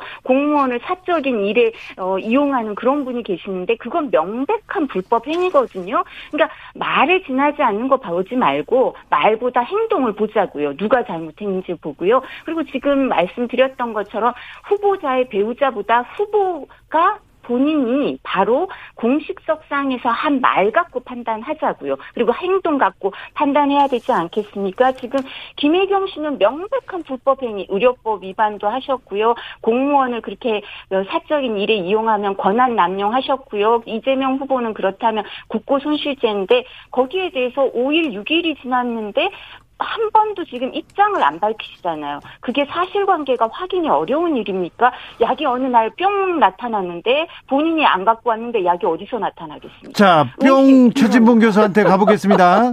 그러니까 저 배모 씨 관련해서는 지금 말씀하신 것처럼 배모 씨는 본인은 사적 일을 한 적이 없다고 얘기를 하고 있어요. 현재는 그리고 이게 허위 사실이라고 얘기를 하고 있고 선거에 개입하려는 의도를 갖고 그 녹음을 했던 분 김모 씨인가요? 그분에 대해서 지금 얘기를 하고 있기 때문에 사실관계가 저는 확인이 돼야 된다고 생각해요. 지금 이노아 부단장이 말씀하신 건 의혹과 추측으로 말씀하시는 거고 이 당사자인 배모 씨 입장에서는 자기는 사적 일을 한 적이 없다고 얘기를 하고 있잖아요. 그래서 이 부분은 조사가 필요하면 조사를 해야 될 것이고요. 또 증거가 나오면 증거를 갖고 얘기를 해야 할 거라고 저는 생각을 합니다. 현재 본인은 실행했다고 얘기하는 본인 입장에서는 전혀 아니라고 지금 부인하고 있는 상황이기 때문에 단정적으로 지금 그렇게 했다라고 얘기할 수 있는 상황은 아니라고 봅니다. 아니 그러면 약을 본인이 처방 을 입장을 직접 가서 안 받았는데 약이 어느 날 나타나면 그건 어디서 나타난 걸까요? 그럼 김혜경 씨가 입장을 밝혀야죠. 나는 그런 약을 먹은 적이 없다. 이, 김, 이, 그런 걸 한 적이 없다. 그러니까 거짓말이다. 이렇게 얘기를 하셔야 되는데 입장을 안 밝히고요. 그 배모 씨란 분만 입장을 밝히는데 배모 씨가 그 언론에는 그렇게 얘기를 하고 나서 허위 사실이다. 이렇게 얘기를 하고 나서 자. 지금 제보자한테는 사과 문자를 보낸 게 그게 확인이 돼서 그게 또 언론에 이두아 보도됐 단장님 네. 얘기 얘기와 관련해서 지금 속보가 들어왔습니다. 이재명 네. 더불어민주당 후보의 아내 네. 김희경 씨가 어, 경기지사로 재직 중일 때 이 후보가 경기도 네. 공무원을 사적으로 이용하는 듯 황제 의전을 받았다는 의혹에 대해서 네. 해당 공무원에게 지시를 한 배모 전 사마가 사, 배모 전 사무관이 사과를 했습니다. 그는 해당 의혹에 대해서 모두 자신이 한 일이라고 주장하면서 사과했습니다. 네. 어, 자. 허위 사실이라 그러더니 또 사과하네요. 그리고 뱀- 그리고 그분이 그러면 어 약을 누구한테서 처방받으란 얘기를 듣고 약 처방을 했을까요? 개인 정보는 어디서 얻었을까요? 그것도 이상하죠. 자, 배, 그 후보 배우자 얘기에서 이제 좀 후보들의 비전, 정책 이런 걸로 넘어가야 될 텐데, 네. 자 윤석열 후보가 지금 선제 타격에서 사, 사드 추가 배치 이 어, 이 여섯 글자를 적은 게 굉장히 크게 어, 추- 설날 연휴에 영향을 좀 미쳤던 것 같습니다. 이두아 단장님. 사실 이 부분에 대해서 저희는 이제 사드 추가 배치라고 말씀을 드렸는데 네. 그 뒤에 외교 안보 팀에서 기자회견을 하면서 정책에 대해서 설명을 다 드렸어요. 저희 중층적 그 미사일 방어 시스템을 좀 더 이렇게 완성시키고 그러니까 우리 한국형 아이언돔을 만들어 내겠다. 왜냐하면 지금 1월 들어서서 7차례 17발을 발사를 한 거잖아요. 가장 단기간에 많이 했기 때문에 국민들이 불안해 하실 수도 있고요. 그 1월 31일 날은 중거리 탄도 미사일이니까 이제는 어, 유엔 안보리 위반 결의 위반 사안인 것도 확인이 되니까요. 북한의 미사일 위협으로부터 특히 2천만 수도권 주민들은 이게 어, 1분 만에 날아올 수 있는 거 아니에요. 지금 7차례 실험한 것 중에 그 초, 초음속도 확인이 되니까요. 그렇다면 여기에 대해서 국민들을 안심시킬 수 있는 공약을 후보는 당연히 내야 되고 대통령 후보는요. 그리고 그 사드 추가 배치로 말씀을 드렸지만 그 뒤에 여러 가지 그뭐 요격 시스템뿐만 아니라 방어 근데- 시스템에 대해서 그런데요, 사드 추가 배치 얘기가 나오니까 국민들이 안심하는 것보다 불안하다는 사람들이 많아요. 왜 불안하시죠? 지금 미, 어, 북한이 일곱 차례 발사하면 그럼 우리가 가만히 있어야 될까요? 아니, 그래도 불안하죠. 말씀을 드려야 되죠. 네. 자, 두번 그럼 첫. 일곱 차례 응. 발사하면 그냥 가만히 있어야 아니? 가만히 있는 게 아니고요. 가만히 있는 게. 아니고요. 일단 사드라고 하는 것은 지상으로 40km 그러니까 고도에서 미사일이 발사됐을 때 그걸 요격하는 시스템이에요. 그럼 주로 이제 중장거리 미사일 우리나라로 쏘는 것보다 미국이나 이런 쪽으로 쏘는 미사일을 타격하기 위해서 사드를 운영하는 것이고요. 우리는 지금 천궁이 라고 해서 우리나라 자체적으로 개발한 미사일을 통해서 적어도 미사일을 방어할 수 있는 체계를 갖추고 있습니다. 그래서 저는 만약에 윤석열 후보가 우리 수도권을 방어한다고 하면 그러니까 저고도 미사일을 방어할 수 있는 시스템과 체계를 만드는 데도 관심을 가져야 돼요. 사, 사드가 우리나라로 지금 서울이나 이쪽으로 오는 미사일을 막을 수 있는 그런 시스템의 장비가 아니고요. 네. 중장거리 장비를 만드는 예를 들면 ICBM이나 이런 미사일을 발사했을 때 그걸 요격하는 장비인 거예요. 그러니까 그건 번지수가 잘못됐고 사드 배치라고 하는 것이 과연 지금 아까 말씀드린 것처럼 실제 우리 수도권 방어에 도움이 되냐 하는 부분에서 논란이 있고 또 하나는 이게 중국과의 갈등을 유발시켜서 우리와 중국과의 갈등이 되면 우리나라 지금 수출을 제일 많이 하는 데가 중국입니다. 수입도 제일 많은 데가 중국이고요. 그런 무역 갈등이 과연 우리에게 도움이 될 거냐 하는 부분도 함께 고민하면서 말씀을 하시는 게 필요하다고 생각합니다. 알겠습니다. 이두아 단장님 마지막으로 시간이 네. 돼서 마지막으로 하나만 여쭤볼 텐데 이상돈 교수께서 아, 윤석열 후보 국민의힘에서 트럼프식 선거 운동을 지금 따라하고 있다. 혐오, 적대감을 조장해서 지금 지지자들을 결집하고 있다. 이렇게 분석하시던데 여기에 대해서 짧게 부탁드립니다. 이상돈 교수님은 지금 정치권에서 떠난 지 오래돼서 그분의 논평에 대해서 제가 논평을 해야 되나요? 잘 알겠어요. 모르겠습니다. 네, 마무리하겠습니다. 이슈 티키타카 최진봉 이두아 이두아 최진봉 두 분 감사합니다. 복 많이 받으세요. 감사합니다. 네, 감사합니다. 네. 대선을 향해 외쳐라. 하루 한 소원. 주진우 라이브 청취자들이 보내주신 정치권에 바라는 소원. 하루에 하나씩 정치권을 향해 날려드립니다. 오늘의 소원은 0223님 40대 1인 세대도 좀 봐주셨으면 좋겠어요. 2030 세대들도 힘들다지만 부디 세대마다 힘든 상황들을 고루 살펴주시면 좋겠습니다. 대선까지 D-35일 하루 한 소원 내일도 기대해주세요.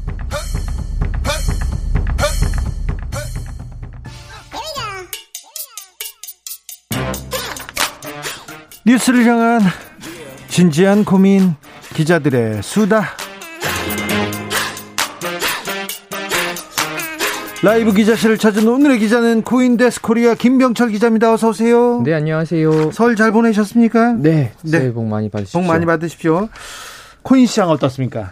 아, 조금씩 올라가고 있는 중인데요. 올라가요? 네, 그래도 많이 떨어진 상황이죠. 네. 네, 비트코인은 지난주에 4천만 원까지 내려갔다가 지금은 소폭 올라서 4,700만 원을 좀 거래. 올라갔네요. 네. 전주 대비 한 5% 상승했고요. 이더리움은 13% 올라서 오늘 340만 원에 거래되고 있습니다. 네. 자, 대선 후보, 후보들의 공약 중에 세금 공약 궁금합니다. 좀 알려주십시오. 네, 주식 부동산 세금 공약을 좀 나눠서 설명 좀 드리려고 하는데요. 먼저 주식부터 주식 세금을 설명드리면 일단 지금 이슈는 윤석열 국민의힘 대선 후보가 최근에 주식 양도소득세 전면 폐지를 공약을 했습니다. 전면 폐지예요. 네. 어, 내년부터 국내 주식 투자로 5천만 원 이상의 이익을 거두면 이 개인 투자자에게 양도세를 부과를 하거든요. 네. 근데 이거를 백지화하겠다라는 게 윤 후보의 지금 공약이고요. 이, 어, 이재명 후보는요? 어, 이거에 대해서 부자 감세 반대라고 비판을 좀 했어요. 예. 이게 대주주는 막대한 양도 차익에 세금 한 푼 안 내고 개미 투자자들 모두가 내는 거래세를 유지하겠다라는 건 주식 부자만 좋은 일이라는 비판인데요. 네. 어, 이재명 후보는 대신 이제 주식을 장기로 보유할 때 우대세율을 적용하자 이런 입장입니다. 아, 그렇습니까? 네. 부동산 세금에 대해서는 어떤 차이가 있습니까? 아, 큰 차이는 큰 차이가 없죠. 네, 전반적으로는 세금을 좀 어, 낮추려는 게 지금 이재명 윤석열 후보의 이제 서로 지금 세금을 깎아주겠다고 합니다. 네, 선심성 공약들이 계속 나오고 있는데 그럼에도 불구하고 좀 어, 구분할 수 있는 부분이 있습니다. 이제 한국의 부동산 세금을 좀 보면 재산세나 종합소득 종합 부동산세 같은 보유세 비율은 좀 상대적으로 낮고요. 네. 취등록세 같은 거래세는 좀 높은 편이에요. 아, 선- 높아요. 선진국에 비해서는. 네. 이제 이재명, 안철수, 심상정 후보는 이 보유세를 강화하겠다는 입장이고 이제 윤석열 후보 같은 경우는 보유세, 거래세 둘다좀 낮추겠다는 건데 조금 더 이제 들어가서 보면 이재명 후보는 부동산 투기를 막으려면 거래세를 줄이고 현재 이제 0.17%에 불과한 이 실효소 보유세를 1%까지 점차 늘리겠다라고 좀 말을 했습니다. 예.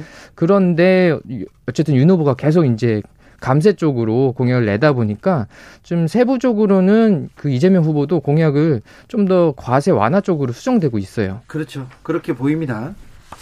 네.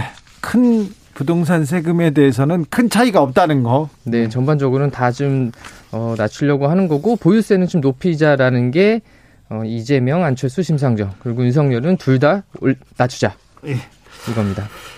아, 다음 이야기로 가보겠습니다. 삼표 산업이 중대재해법 처벌 1호가 될 수도 있죠. 네, 지금 중대재해처벌법은 이게 작업 현장에서 인명 피해가 그러니까 사망 사고 같은 것들이 발생하면 경영 책임자가 처벌을 이제 경영 책임자를 처벌하는 법이거든요. 지금 세 명이 매몰돼 가지고 두 명이 숨졌습니다. 네, 지난주에 삼표 산업의 경기도 석재 채취장에서 발생한 사건이죠. 예. 지금 두 명이 숨지, 숨진 채 발견됐고 한 명은 아직도 실종 중인데 어, 이게 29일 날 발생했거든요. 근데 이 중대재해처벌법이 27일 날 시행이 돼서 지금 이 삼표 산업이 1호가 될 수도 있습니다. 네, 1호가 될 가능성이 굉장히 높은 상황이고요. 예. 고용노동부가 이 사고 현장에서 조사를 하고 있습니다. 예. 이 중대재해법의 기준을 좀 살펴보면 사망자가 이 현장에서 한 명 이상 발생을 하거나 아니면 동일한 사고로 6개월 이상 치료가 필요한 부상자가 두 명 이상 발생한 경우, 네. 네, 그리고 또 하나가 더 있는데요. 동일한 요인으로 직업성 질병자가 1년 이내에 3명 이상 발생한 경우, 이럴 경우에는 경영 책임자에게 어, 어떤 처벌해야죠. 예, 뭐 산업 안전 보건 의무를 다 했는지를 따져보고 처벌을 하는 겁니다. 네. 1년 이상 10년 10억 원 이하의 벌금입니다. 네, 맞습니다. 그런데 아무튼 50인 미만 사업장에는 적용되지 않습니다. 예, 이게 지금 어 2년 후인 2024년부터 50인 그러니까 5명에서 49인 사이의 사업장에 적용이 되고요. 네. 그 뭐 5인 미만의 사업장은 뭐 앞으로도 계속 적용이 되진 않습니다. 아무튼 기업들 안전을 위해선 좀 더 노력해야 됩니다. 더 노력해야 돼요. 네, 아무래도 이게 뭐 사망자가 발생하는 사건에 대해서 경영자에게 책임을 묻는 거니까요. 예. 어, 중대재해법이 잘 시행이 돼야겠죠. 예. 그래야 됩니다. 방금 전 속보 전해드립니다. 경기도 양주시 삼표산업 채석장 붕괴 매몰 사고 현장에서 마지막 실종자 정모 씨로 추정되는 남성이 발견됐습니다. 당국이 수습 작업을 진행 중에 있다고 합니다. 어, 새해에 마일리지 대한항, 대한항공의 마일리지 제도 새로 바꾸기로 했죠. 네. 근데 이게 또 소비자를 위한 소비자를 위해서 소비자한테 혜택을 주려고 바꾸는 건 아닐 거 아니에요. 아무래도 혜택이 줄어드는 방향이죠. 그렇겠죠. 아니 참 언제는 마일리지 쌓으라고 그렇게 해놓고 이제 또 바꾼다고 어떻게 바꿉니까? 네, 어, 지금 대한항공 같은 경우에 2023년 그러니까 내년 4월부터 새로운 마일리지 제도를 시행을 하는데요. 네. 어, 지금은 인천에서 미국 동부 도시를 왕복할 경우에는 12만 5천 마일이 필요를 한데 이제 개편 후에는 18만 마일이 필요를 합니다. 아 이거는 그럼 40% 넘게 더 지금 오르는 거잖아요. 네, 지금 맞습니다. 가격을 40% 올리는 거 아닙니까? 네, 뭐 사실상 마일리지로만 따지면 또 올라가는 게 맞고요. 네. 그러니까 마일리지 혜택이 확실히 줄어드는 거죠. 예. 그래서 이 마일리지 개편 전에 항공권을 발권을 하면 지금 현재의 제도로 항공권을 발권을 할 수가 있어요. 아니 그런데 예. 20, 아, 그, 코로나 시대에 어떻게 될지 모르는데 어떻게 먼저 발권을 하라는 거예요? 이거 말고 어떤 방법이 없습니까? 어, 아무래도 코로나가 계속 장기화되면 사실은 발권하기가 어렵긴 할 텐데, 그럼에도 미리 미리 좀 해두는 게 좋긴 하, 합니다. 이게 미리 예약할 수가 있는데요. 어, 이 개편한 시행일은 항공기 탑승일이 아니라 발권일 기준이라서 내년 4월부터 시행이니까 3월 31일 전에 항공권을 발권해 두면은 기존의 어떤 제도로 적용을 받을 수 있고요. 다만 이제 항공기마다 마일리지로 발권할 수 있는 좌석 수가 굉장히 적거든요. 예. 그래서 최대한 일찍 예약하는 게 좋고 이제 대한항공 같은 경우는 출발일 361일 전 거의 1년 전부터 예약이 가능하거든요. 그래서 미리 2023년 이후에 내년 이후에 어떤 여행 계획 같은 것들은 마일리지로 좀 해두시는 게 아니 좋습니다. 기자님 이거 물병만 안 던졌지 네. 이거 땅콩만 안 던졌지 이거 강도 같아요 40%나 올린다는 게 이게 말이 됩니까? 이 공정위에서 얘기해야 되는 거 아닌가요? 사실 이게 이제 어, 시행이 되려다가 소비자 반발로 2년이 좀 밀린 거긴 합니다. 밀렸어도 너무 많이 올리잖아요. 그래도 계속 올리지 않습니까? 그리고 비행기 표값 언제 뭐 올려 아, 안 올렸다 내렸다 이런 얘기 또 못 들어봤어요. 그렇죠. 비행기 항공권 네, 가격이 낮아졌다는 얘기는 들어본 적이 없죠. 그러니까요. 네. 게다가 아시아나 항공 같은 경우도 있는데요. 지금 대한항공이랑 통합이 되잖아요. 그래 그러면- 그러니까요. 예. 그러니까 또 국민들한테 좀 다가오고 좀 서비스 해야지 왜 이렇게 또 마일리지부터 먼저 올리고 그러는지 아우 이해가 안 됩니다. 네, 아무래도 반발이 좀 많이 있을 것 같기는 합니다. 기자님께서 대한항공 앞에 가서 삭발 시위 하시는 건 어떻습니까? 제가 항의를 네. 대신해 주십시오. 알겠습니다. 김병철 기자는 오늘 오늘이 마지막 시간이었습니다. 더 좋은 계획이 있고 큰 꿈이 있다고 하는데 그 꿈 이루시길 바랍니다. 감사합니다. 네, 감사합니다. 지금까지 코인데스크 코리아 김병철 기자였습니다. 감사합니다. 감사합니다. 교통정보센터 다녀오겠습니다. 김민희 씨.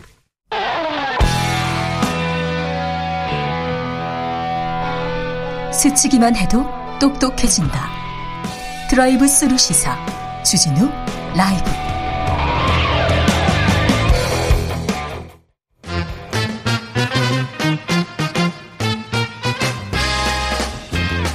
삼월 9일 대선 어떤 후보를 대통령으로 뽑을지 결정하셨습니까? 민심이 움직이고 여론이 결정되는 D-35일 여러분의 선택 미리 들여다보겠습니다. 2022년 대선 전쟁 여론과 민심. 이강윤 한국사회 여론조사 연구소 소장 모셨습니다. 안녕하세요. 네, 배종찬 인사이트 K 연구소장 모셨습니다. 안녕하십니까. 호랑이의 새해 복 많이 받으십시오. 복 많이 받으십시오, 두 분. 두 선생님들, 네, 이름이 어렵습니다. 연구소가. 연구는 어려운 겁니다. 아무튼 오랜만에 뵈, 뵙고 싶었어요. 궁금했거든요. 네. 궁금해서. 설 연휴에, 설 연휴, 지금, 자, 지금 민심은 어떻습니까? 이강일 소장님. 이재명, 윤석열 두 양강 후보가 오차 범위 이내에서 거의 붙어 네. 있다라고 보는 게 종합적으로 맞지 않을까 싶어서 오- 판단 유보 구간이다. 오차 범위 안에 있습니까? 네. 뭐 깻잎 반장. 아, 네. 한 장도 아니고 반장이에요? 반장 정도 윤석열 후보가 앞서가는 추세고 아, 네. 이재명 후보가 대체로 쫓아가는 추세로 보이거든요. 깻잎 반장. 네. 그러니까 설 명절을 간통하는 아직 여론조사 결과는 발표가 안 됐는데 네. 앞서 앞에 앉아 계신 우리 이강윤 소장님의 한국 사회연원연구소 네. 명절 연휴 들어가기 직전 조사 결과를 보면 네. 대체적으로 깻잎 반장 반장이요. 윤석열 후보가 앞서가는 추세로 보입니다. 네. 깻잎 한장 전문 용어가 나왔는데 한 장 차이도 아니고 그러면 딱 붙어 있다고 봐야 되겠네요. 예, 오차 내고요. 네. 그 연휴 기간 중에 한 여섯 곳쯤 나와 있어요. 네. 중앙선거 여론조사 심의위원회에 올라가 있는 거 제가 한번 일별해봤습니다. 네.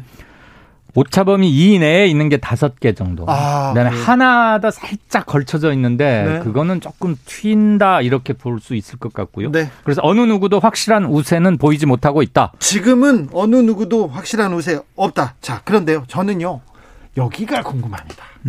수도권 결국은 수도권에서 승부를 결정 지을 것 같은데 어 이재명 후보가 경기지사지 않습니까? 예. 성남에서 경기지사에서 보여줬던 행정력을 가지고 대선 후보까지 왔어요. 네. 그래서 경기 서울은 이재명의 텃밭이지 않을까 이렇게 분석하는 사람도 있는데 어떻습니까?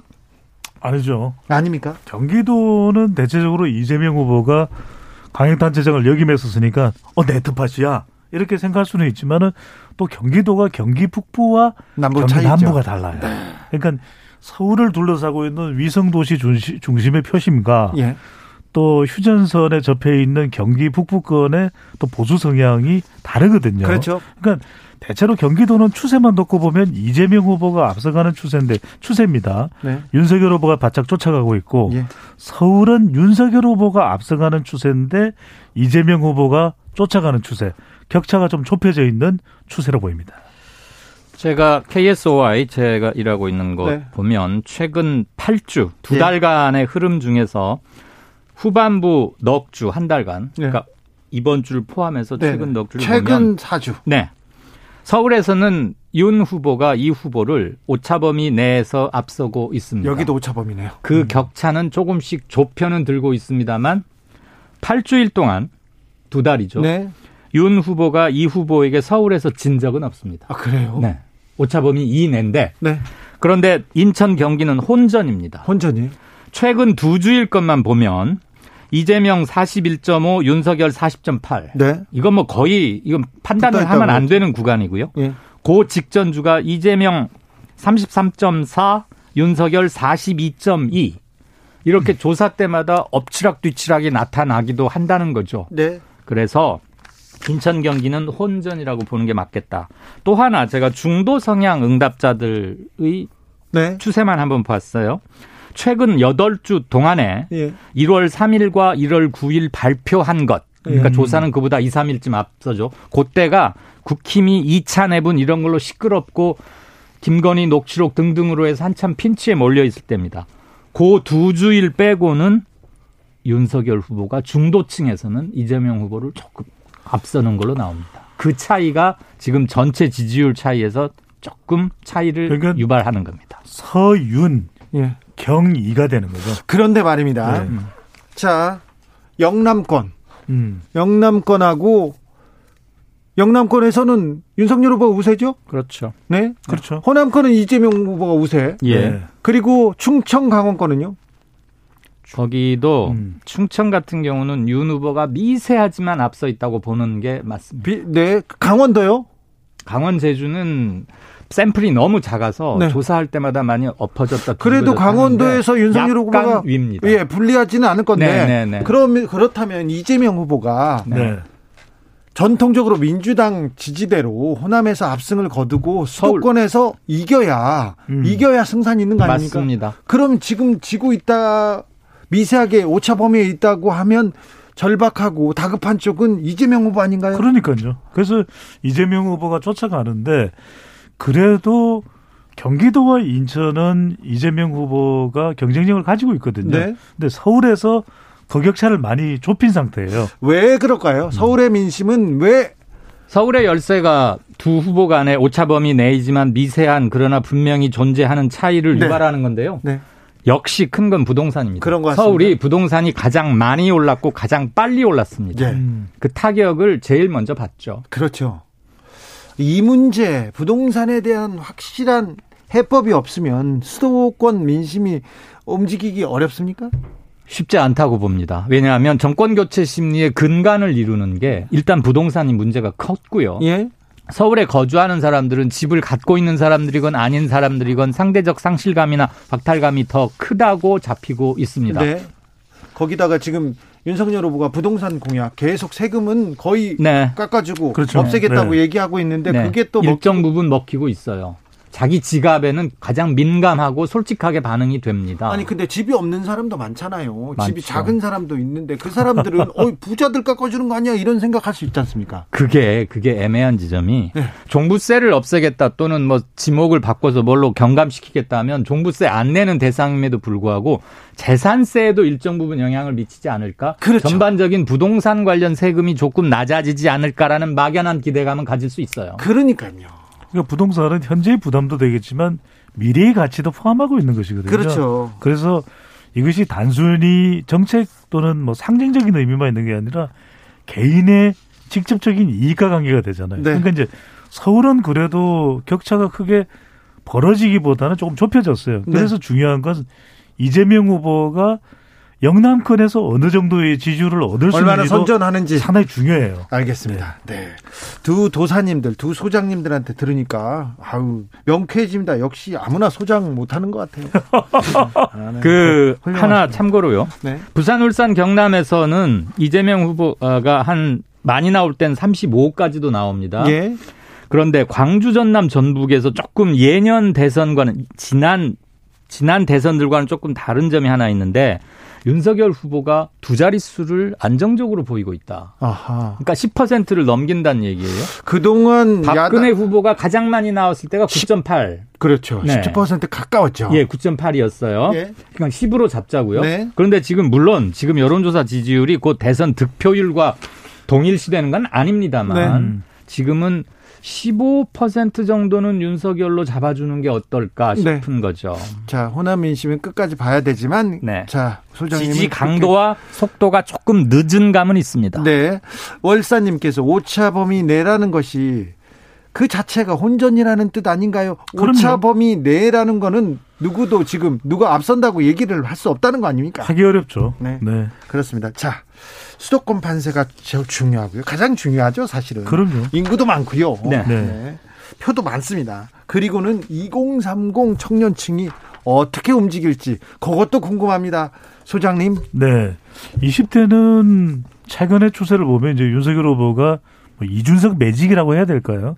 그러니까 이준석 국민의힘 대표가 이대남을 견인하면서 네. 윤석열 후보가 20대에서는 대체적으로 앞서가는 추세고요. 그러니까 안철수 후보가 한때 20대 지지율이 잘 나왔다가 좀 한풀 꺾였고 네. 30대는 이재명 후보, 윤석열 후보가 좀 팽팽해요. 대체적으로 네. 이재명 후보가 앞서가던 추세였는데 윤석열 후보가 많이 쫓아와 있고 쫓아왔습니까? 그러니까 20대에서는 윤석열 후보가 앞서는 추세다. 이렇게 보면 이제 MZ 세대는 종합적으로는 윤석열 후보가 조금 더 나은 것인가, 앞서가는 것인가 이렇게 볼 수도 있는데 소장님, 근데 저 질문이 있어요. 네. 우- 후보가 질문 받을게요. 예, 받으세요. 네. 받아야지 그럼. 네. 자, 후보가 이대 남 남자한테만 음. 계속 이렇게 이렇게 이 저기 정책을 내면 여성들은 어 우리는 뭔가 우리 갈라치기 하나 우리를 또 고립시키나 이런 생각도 할 거고요. 네. 또 뜻이 또 깊은 또 남성들은 이러서는 안 되지. 우리가 사랑해야 될 사람들인데 왜 여성들한테 그럼 그러면 안 돼. 그렇게 생각하는 사람이 있지 않을까요? 이런 생각은 주진우의 생각이죠. 아 그런 생각 안 한다고요? 일반 유권자들은 20대 여성과 30대 여성의 경우에는 그렇다면 반발해서 그래 이재명 후보 쪽으로 갈까 이렇게 생각할 수 있을 텐데 그렇지는 않다는 거예요. 그래요. 그래도 이대남을 공략해서 이대남을 확보한 이준 이준 이준석의 전략이 효과가 있다고 볼 수 있는데 그래도 20대 여성과 20대 아 30대 여성에서 살짝 반발 분위기는 있어요. 반발 움직임은 있어요. 네. 그 여가부 폐지 뭐 네. 남 그다음에 노골적으로 이대남들에게 올인하고 있잖아요. 윤석열 네, 네, 네. 후보가. 그러면 여성 전체를 포기하는 듯한 갈라치기 극단적인 그렇죠. 전략이라고 보여지죠. 트럼프식 전략이라고 아까 예. 교- 이 교수님께서 지적하셨어요. 예. 네. 그런데 네. 2030 여성들에게서의 일정한 반발은 감지가 돼요. 예, 예. 그런데 40대나 50대, 60대 여성들이 윤석열 후보의 이대남 정책에 대해서 조직적으로 반발하는 것 같지는 않아 보여요. 예. 거기에 미스테리라고 하면 미스테리가 있을 수 있죠. 아, 참고로 네. 제가 오늘 이 방송 위에서 행정안전부 주민등록 인구 통계 최근 걸 뽑아왔어요. 예. 연령별 어, 유권자 수를 말씀드릴게요. 예. 여러분이 자칫 놓치고 계시는 게 아마 하나 있을 겁니다. 18살에서 29세까지 그러니까 예. 우리가 우리가 흔히 말하는 20대 미만이 전 유권자 수에서 17%입니다. 그렇게 많아요. 그리고 30대는 15%예요. 네. 둘을 합치면 32%죠. 예. 자, 그러면 60세 이상 모두를 합치면 몇 퍼센트쯤 될까요? 전체 유권자에. 거기에 30%가 30%뭐 고령화 사회 그리고 막 노인분들 많이 계시니까 굉장히 많을 것 같죠. 네. 실은 60 대 60세 이상 전부 다를 합치면 29%입니다. 네. 음. 그러니까 절대 인구에서 2030이 일단 60세 이상보다 많아요. 그리고 그러니까. 60세 이상 중에서도 80세 이상 어르신들은 투표율이 거동 문제 이런 게 있어서 좀 많이 떨어지거든요. 그렇죠.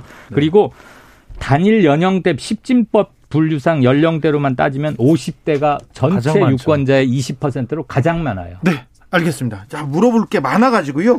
좀 넘어가야 되겠어요. 아, 우리 소장님들 온 김에 제가 궁금한 걸 좀 물어보겠습니다. 지난 한 달 사이에 가장 국민들한테, 유권자한테 가장 큰 관심을 가진 거는 뭐니 뭐니 해도 김건희 씨 무속 논란이었는데. 그렇습니다. 네. 김건희 씨 논란이 후보들, 후보들의 공약이나 정책을 다 그냥 빨아먹는 그런 형국이었는데. 블랙홀. 이 무속 논란은 어느 정도의 영향을 미친 겁니까? 그래서 지금까지는 제한적입니다. 영향이 제한적이에요. 네, 결정적이라면은 윤석열 후보의 지지율이 주저앉아야 되고 특히 이제 그렇죠. 가장 크게 영향을 받는 것이 MZ 세대나 여성 중도층인데 그렇죠. 이들에게 영향을 미칠 정도면 윤석열 후보의 지지율이 빠지고 오히려 이재명 후보가 반사 이익을 얻었어야 되는데 그렇지 않다는 것은 아직까지는 제한적이에요. 좀 이해하기 힘든데요. 그런 그 우리가 김건희 예방 주사 효과라고 해야 될까요? 예. 사전에 너무 놀래고 잔뜩 큰, 기대하다가. 큰 폭탄이 터질 걸로 생각하고 있다가 그거에 비하면 별게 아니라고들 반응이 나오니까 예.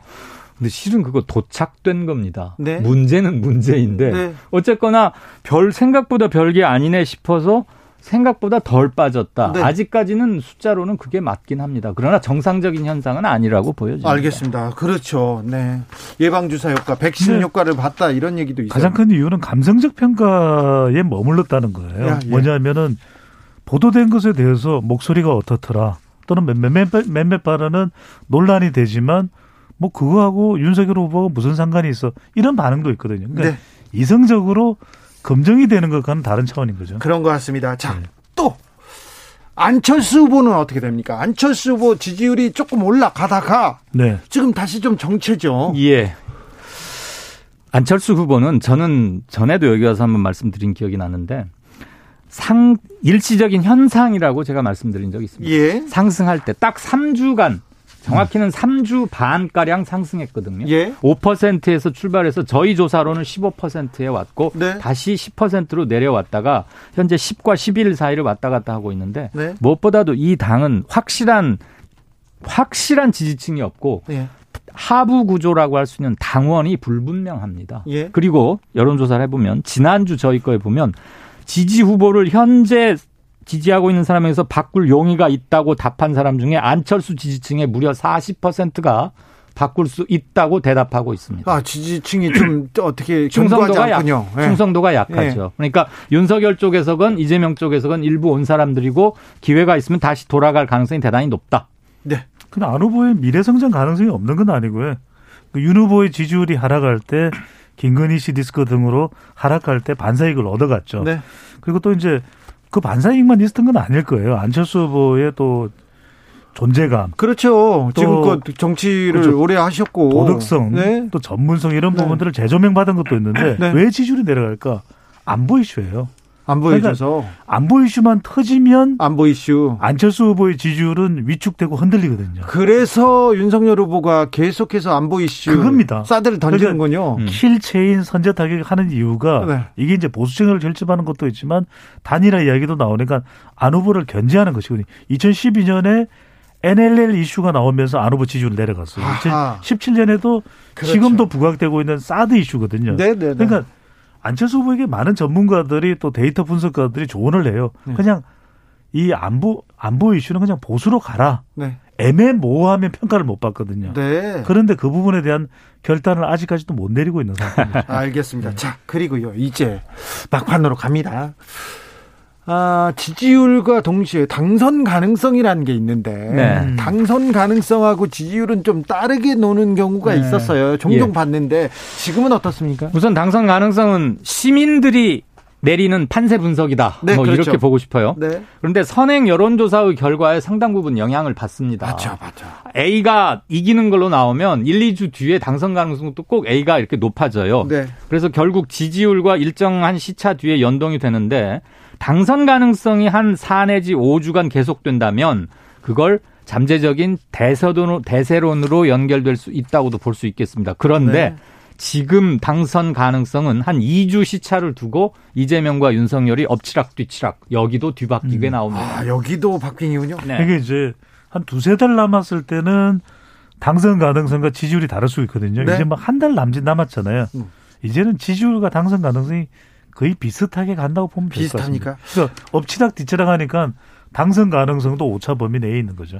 그런데 대선 한 달 앞두면 음. 전문가들은 거의 판세를 좀 분석하지 않습니까? 쭉 이렇게 보는데 어떻습니까?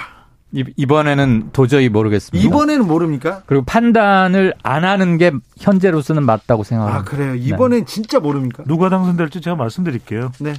당선되는 사람이 당선되는 거예요. 그걸 말이라고 하십니까? 그걸 말이라고? 아니 정말 저도 네. 이광윤 소장님도 뭐 언론사 경험도 오래되셨는데 저도 30년 가까이 대선을 봤지만 네. 이번 대선만큼 오리무중 대선은 없어요. 네, 그래요. 네. 이번만큼 어려울 때도 없네요. 네. 참 어찌 봐야 되는지 어우 이 윤찬 소장님 이 두 분한테 물어보니까 좀 궁금한 게 막 풀리기도 하고 어, 윤, 그렇습니다. 윤찬 괜찮네요. 괜찮아요? 이강윤, 배종찬, 네. 윤찬 아 이 고정되나요 이번에? 네. 고정되나요? 아니 한번 꼭 모셔야 되겠어요. 다- 제가 다시 모실게요. 아니 우- 우리가 왜 지금 못 오고 있는 거죠? 주진우 라이브에 고, 고정해야 되잖아요. 알겠어요. 제가 모실게요. 네. 자, 어, 바쁘시면서 그러세요. 자, 그러면요. 영남권 부산 부울경은 어떻습니까? 부울경은 그러니까 부울경이 가장 이재명 후보와 윤석열 후보가 사실 여기 뭐 보수 탑팟이라고 이야기하면서도 이재명 후보 지지율이 꽤 잘 나오는 편이에요. 만만치 않아요. 그러니까요. 그래서 그런데. 지난 대선에서 2017년 대선에서 문재인 후보가 부산, 울산, 경남 중에서 부산, 울산을 1위 득표를 했거든요. 예. 그리고 경남은 홍준표 후보가 가장 득표를 많이 했지만 경남지사를 역임했었으니까 네. 그럼에도 문재인 후보 큰 차이가 아니었어요. 그러니까 이재명 후보가 TK가 고향이지만 사실 더 많이 파고들 수 있는 지역은 TK가 아닌 PK라고 봐야 되는 거죠. 네. 그 PK가 승부처가 될 수 있어요. 네. 민주당 후보들 중에 승리한 후보들 노무현, 문재현, 네. 문재인 네. 부울경에서 이겼을 때 35에서 38 정도를 얻어요. 예. 이재명 후보가 그 정도 얻어줘야 그렇죠. 수도권에서 현재 미세하게 다투고 있는 것을 그나마 보충할 수 있고요. 제가 조금 전에 저희 KSY 그 조사 개요 간단히 말씀드리면 TBS 의뢰로 전국 만 18살 이사 성인 남녀 1000명 대상으로 28일, 29일 지난 며칠 네. 전이죠. 이틀간 조사했고 응답률 8.8%. 보다 상세한 상황은 중앙선거 여론조사 심의위원회 홈페이지 보시면 네, 됩니다. 요거 중요해 가지고 읽것 같습니다. 아무튼 PK 부산을 누가 잡느냐 이것도 중요한데 부울경인데 네. 아무튼 수도권 호남 부울경 승부처가 많아요. 많아요. 이번에는 또 안동 경북 안동이 고향인 이재명이 예. PK를 얼마나 얼마나 접수할 수 잠식할 수 있을지 있느냐. 그냥 3040이겠죠. 그러니까 TK에서 아직까지 민주당 후보가 30% 이상을 득표한 예가 없습니다. 그렇죠. 그러니까 고향이 경북 안동인 네. 뭐 안동역에서도 갑자기 생각나네. 네, 네. 이 안동에서 안동에 있는 TK 지역에서 30% 이상을 돌파할 수 있을까? 네. 또 윤석열 후보는 오히려 압도적으로 표밭을 가꿀 수 있- 이끌 수 있느냐? 또 부산 울산 경남에서 이재명 후보가 40%를 돌파할 수 있느냐? 이게 중요한 관건이겠죠. 승부처는 많아 많이 네요. 또 박근혜 전 대통령 네. 한마디 할 수 있죠. 한마디 할 수 있죠. 거기에다 박근혜 전 대통령을 구속한 사람 누구냐 물어보면 윤석열입니까? 얘기 다 할 텐데 이거는 어떻게 될까요? 그런데 정치적인 의미나 세력을 잃었다고 보는 게 맞지 않을까 싶어요. 그래요? 그래서 네. 윤석열 후보의 발목을 붙잡는 발언을 명시적으로 네. 이렇게 할까? 물론 그 예전에 뭐 대전은요 그 네. 말 가지고 뭐 한딱 그런 적도 있긴 생각은 납니다만 언론에서 쓴 거예요. 그때의 박근혜와 지금의 박근혜가 굉장히 기본적으로 차이가 많기 때문에 네네. 언론에서 만든 게 많습니다. 또 하나 네. 아, 촛불을 들고 음. 촛불을 들고 새, 이 박근혜 정권을 박근혜 정권의 탄핵을 본 시민들이 많습니다. 네. 그래서 민주당을 지지했어요. 지지하고 음. 투표 때마다 응원했어요. 근데 실망했어. 네. 음. 실망해서 지금 이재명 후보를 못 찍겠다는 분들이 있어요. 있죠. 네. 음. 그런데 다른 사람 또 윤석열 후보는 절대 또 안 찍겠다고 하는 사람들도 있어요. 그렇죠. 예. 중간에 있는 분들. 네, 네. 그분들한테 마지막으로 어떤 판단이 어떤 선택을 할까 이것도 궁금합니다. 음. 문재인의 국정을 긍정적으로 평가하면서 이재명을 아직 선뜻 지지하지 못하는 층이 예. 분명히 있어요. 많아요. 그건 숫자로 나오죠. 네. 그들에게는 역시 중요한 공정의 가치를 이재명 표 공정을 확실하게 손에 만져질 수 있게 뭘 보여줘야 합니다. 네. 그리고 그거는 중도층의 합리 성향을 가진 분들과 2030에서의 일부를 견인할 수 있습니다. 네. 저는 이번 대선에서 가장 중요한 유권자는 바로 중간지대에서도 중간에 서 있는 유권자 누구냐면 그렇죠. 30대, 40대, 50대 여성입니다. 네. 왜냐하면 리스크에도 영향받고 있는 이들인데 네. 이들을 이재명 후보든 윤석열 후보든 또 다른 데서 대선 후보들이 잡기 위해서는 믿음이죠. 네, 믿음. 불신을 얼마만큼이나 제거할 수 있는가. 알겠습니다. 핵심이겠죠. 여, 여론과 민심 더 들어야 되겠습니다. 이강윤, 배종찬 두 소장님 감사합니다. 고맙습니다. 네. 감사합니다. 어, 또 물어봐야 되겠습니다. 주진우 라이브는 여기서 인사드리겠습니다. 오늘 돌발 퀴즈의 정답은 사도광산이었습니다. 저는 내일 오후 5시 5분에 돌아오겠습니다. 지금까지 주진우였습니다.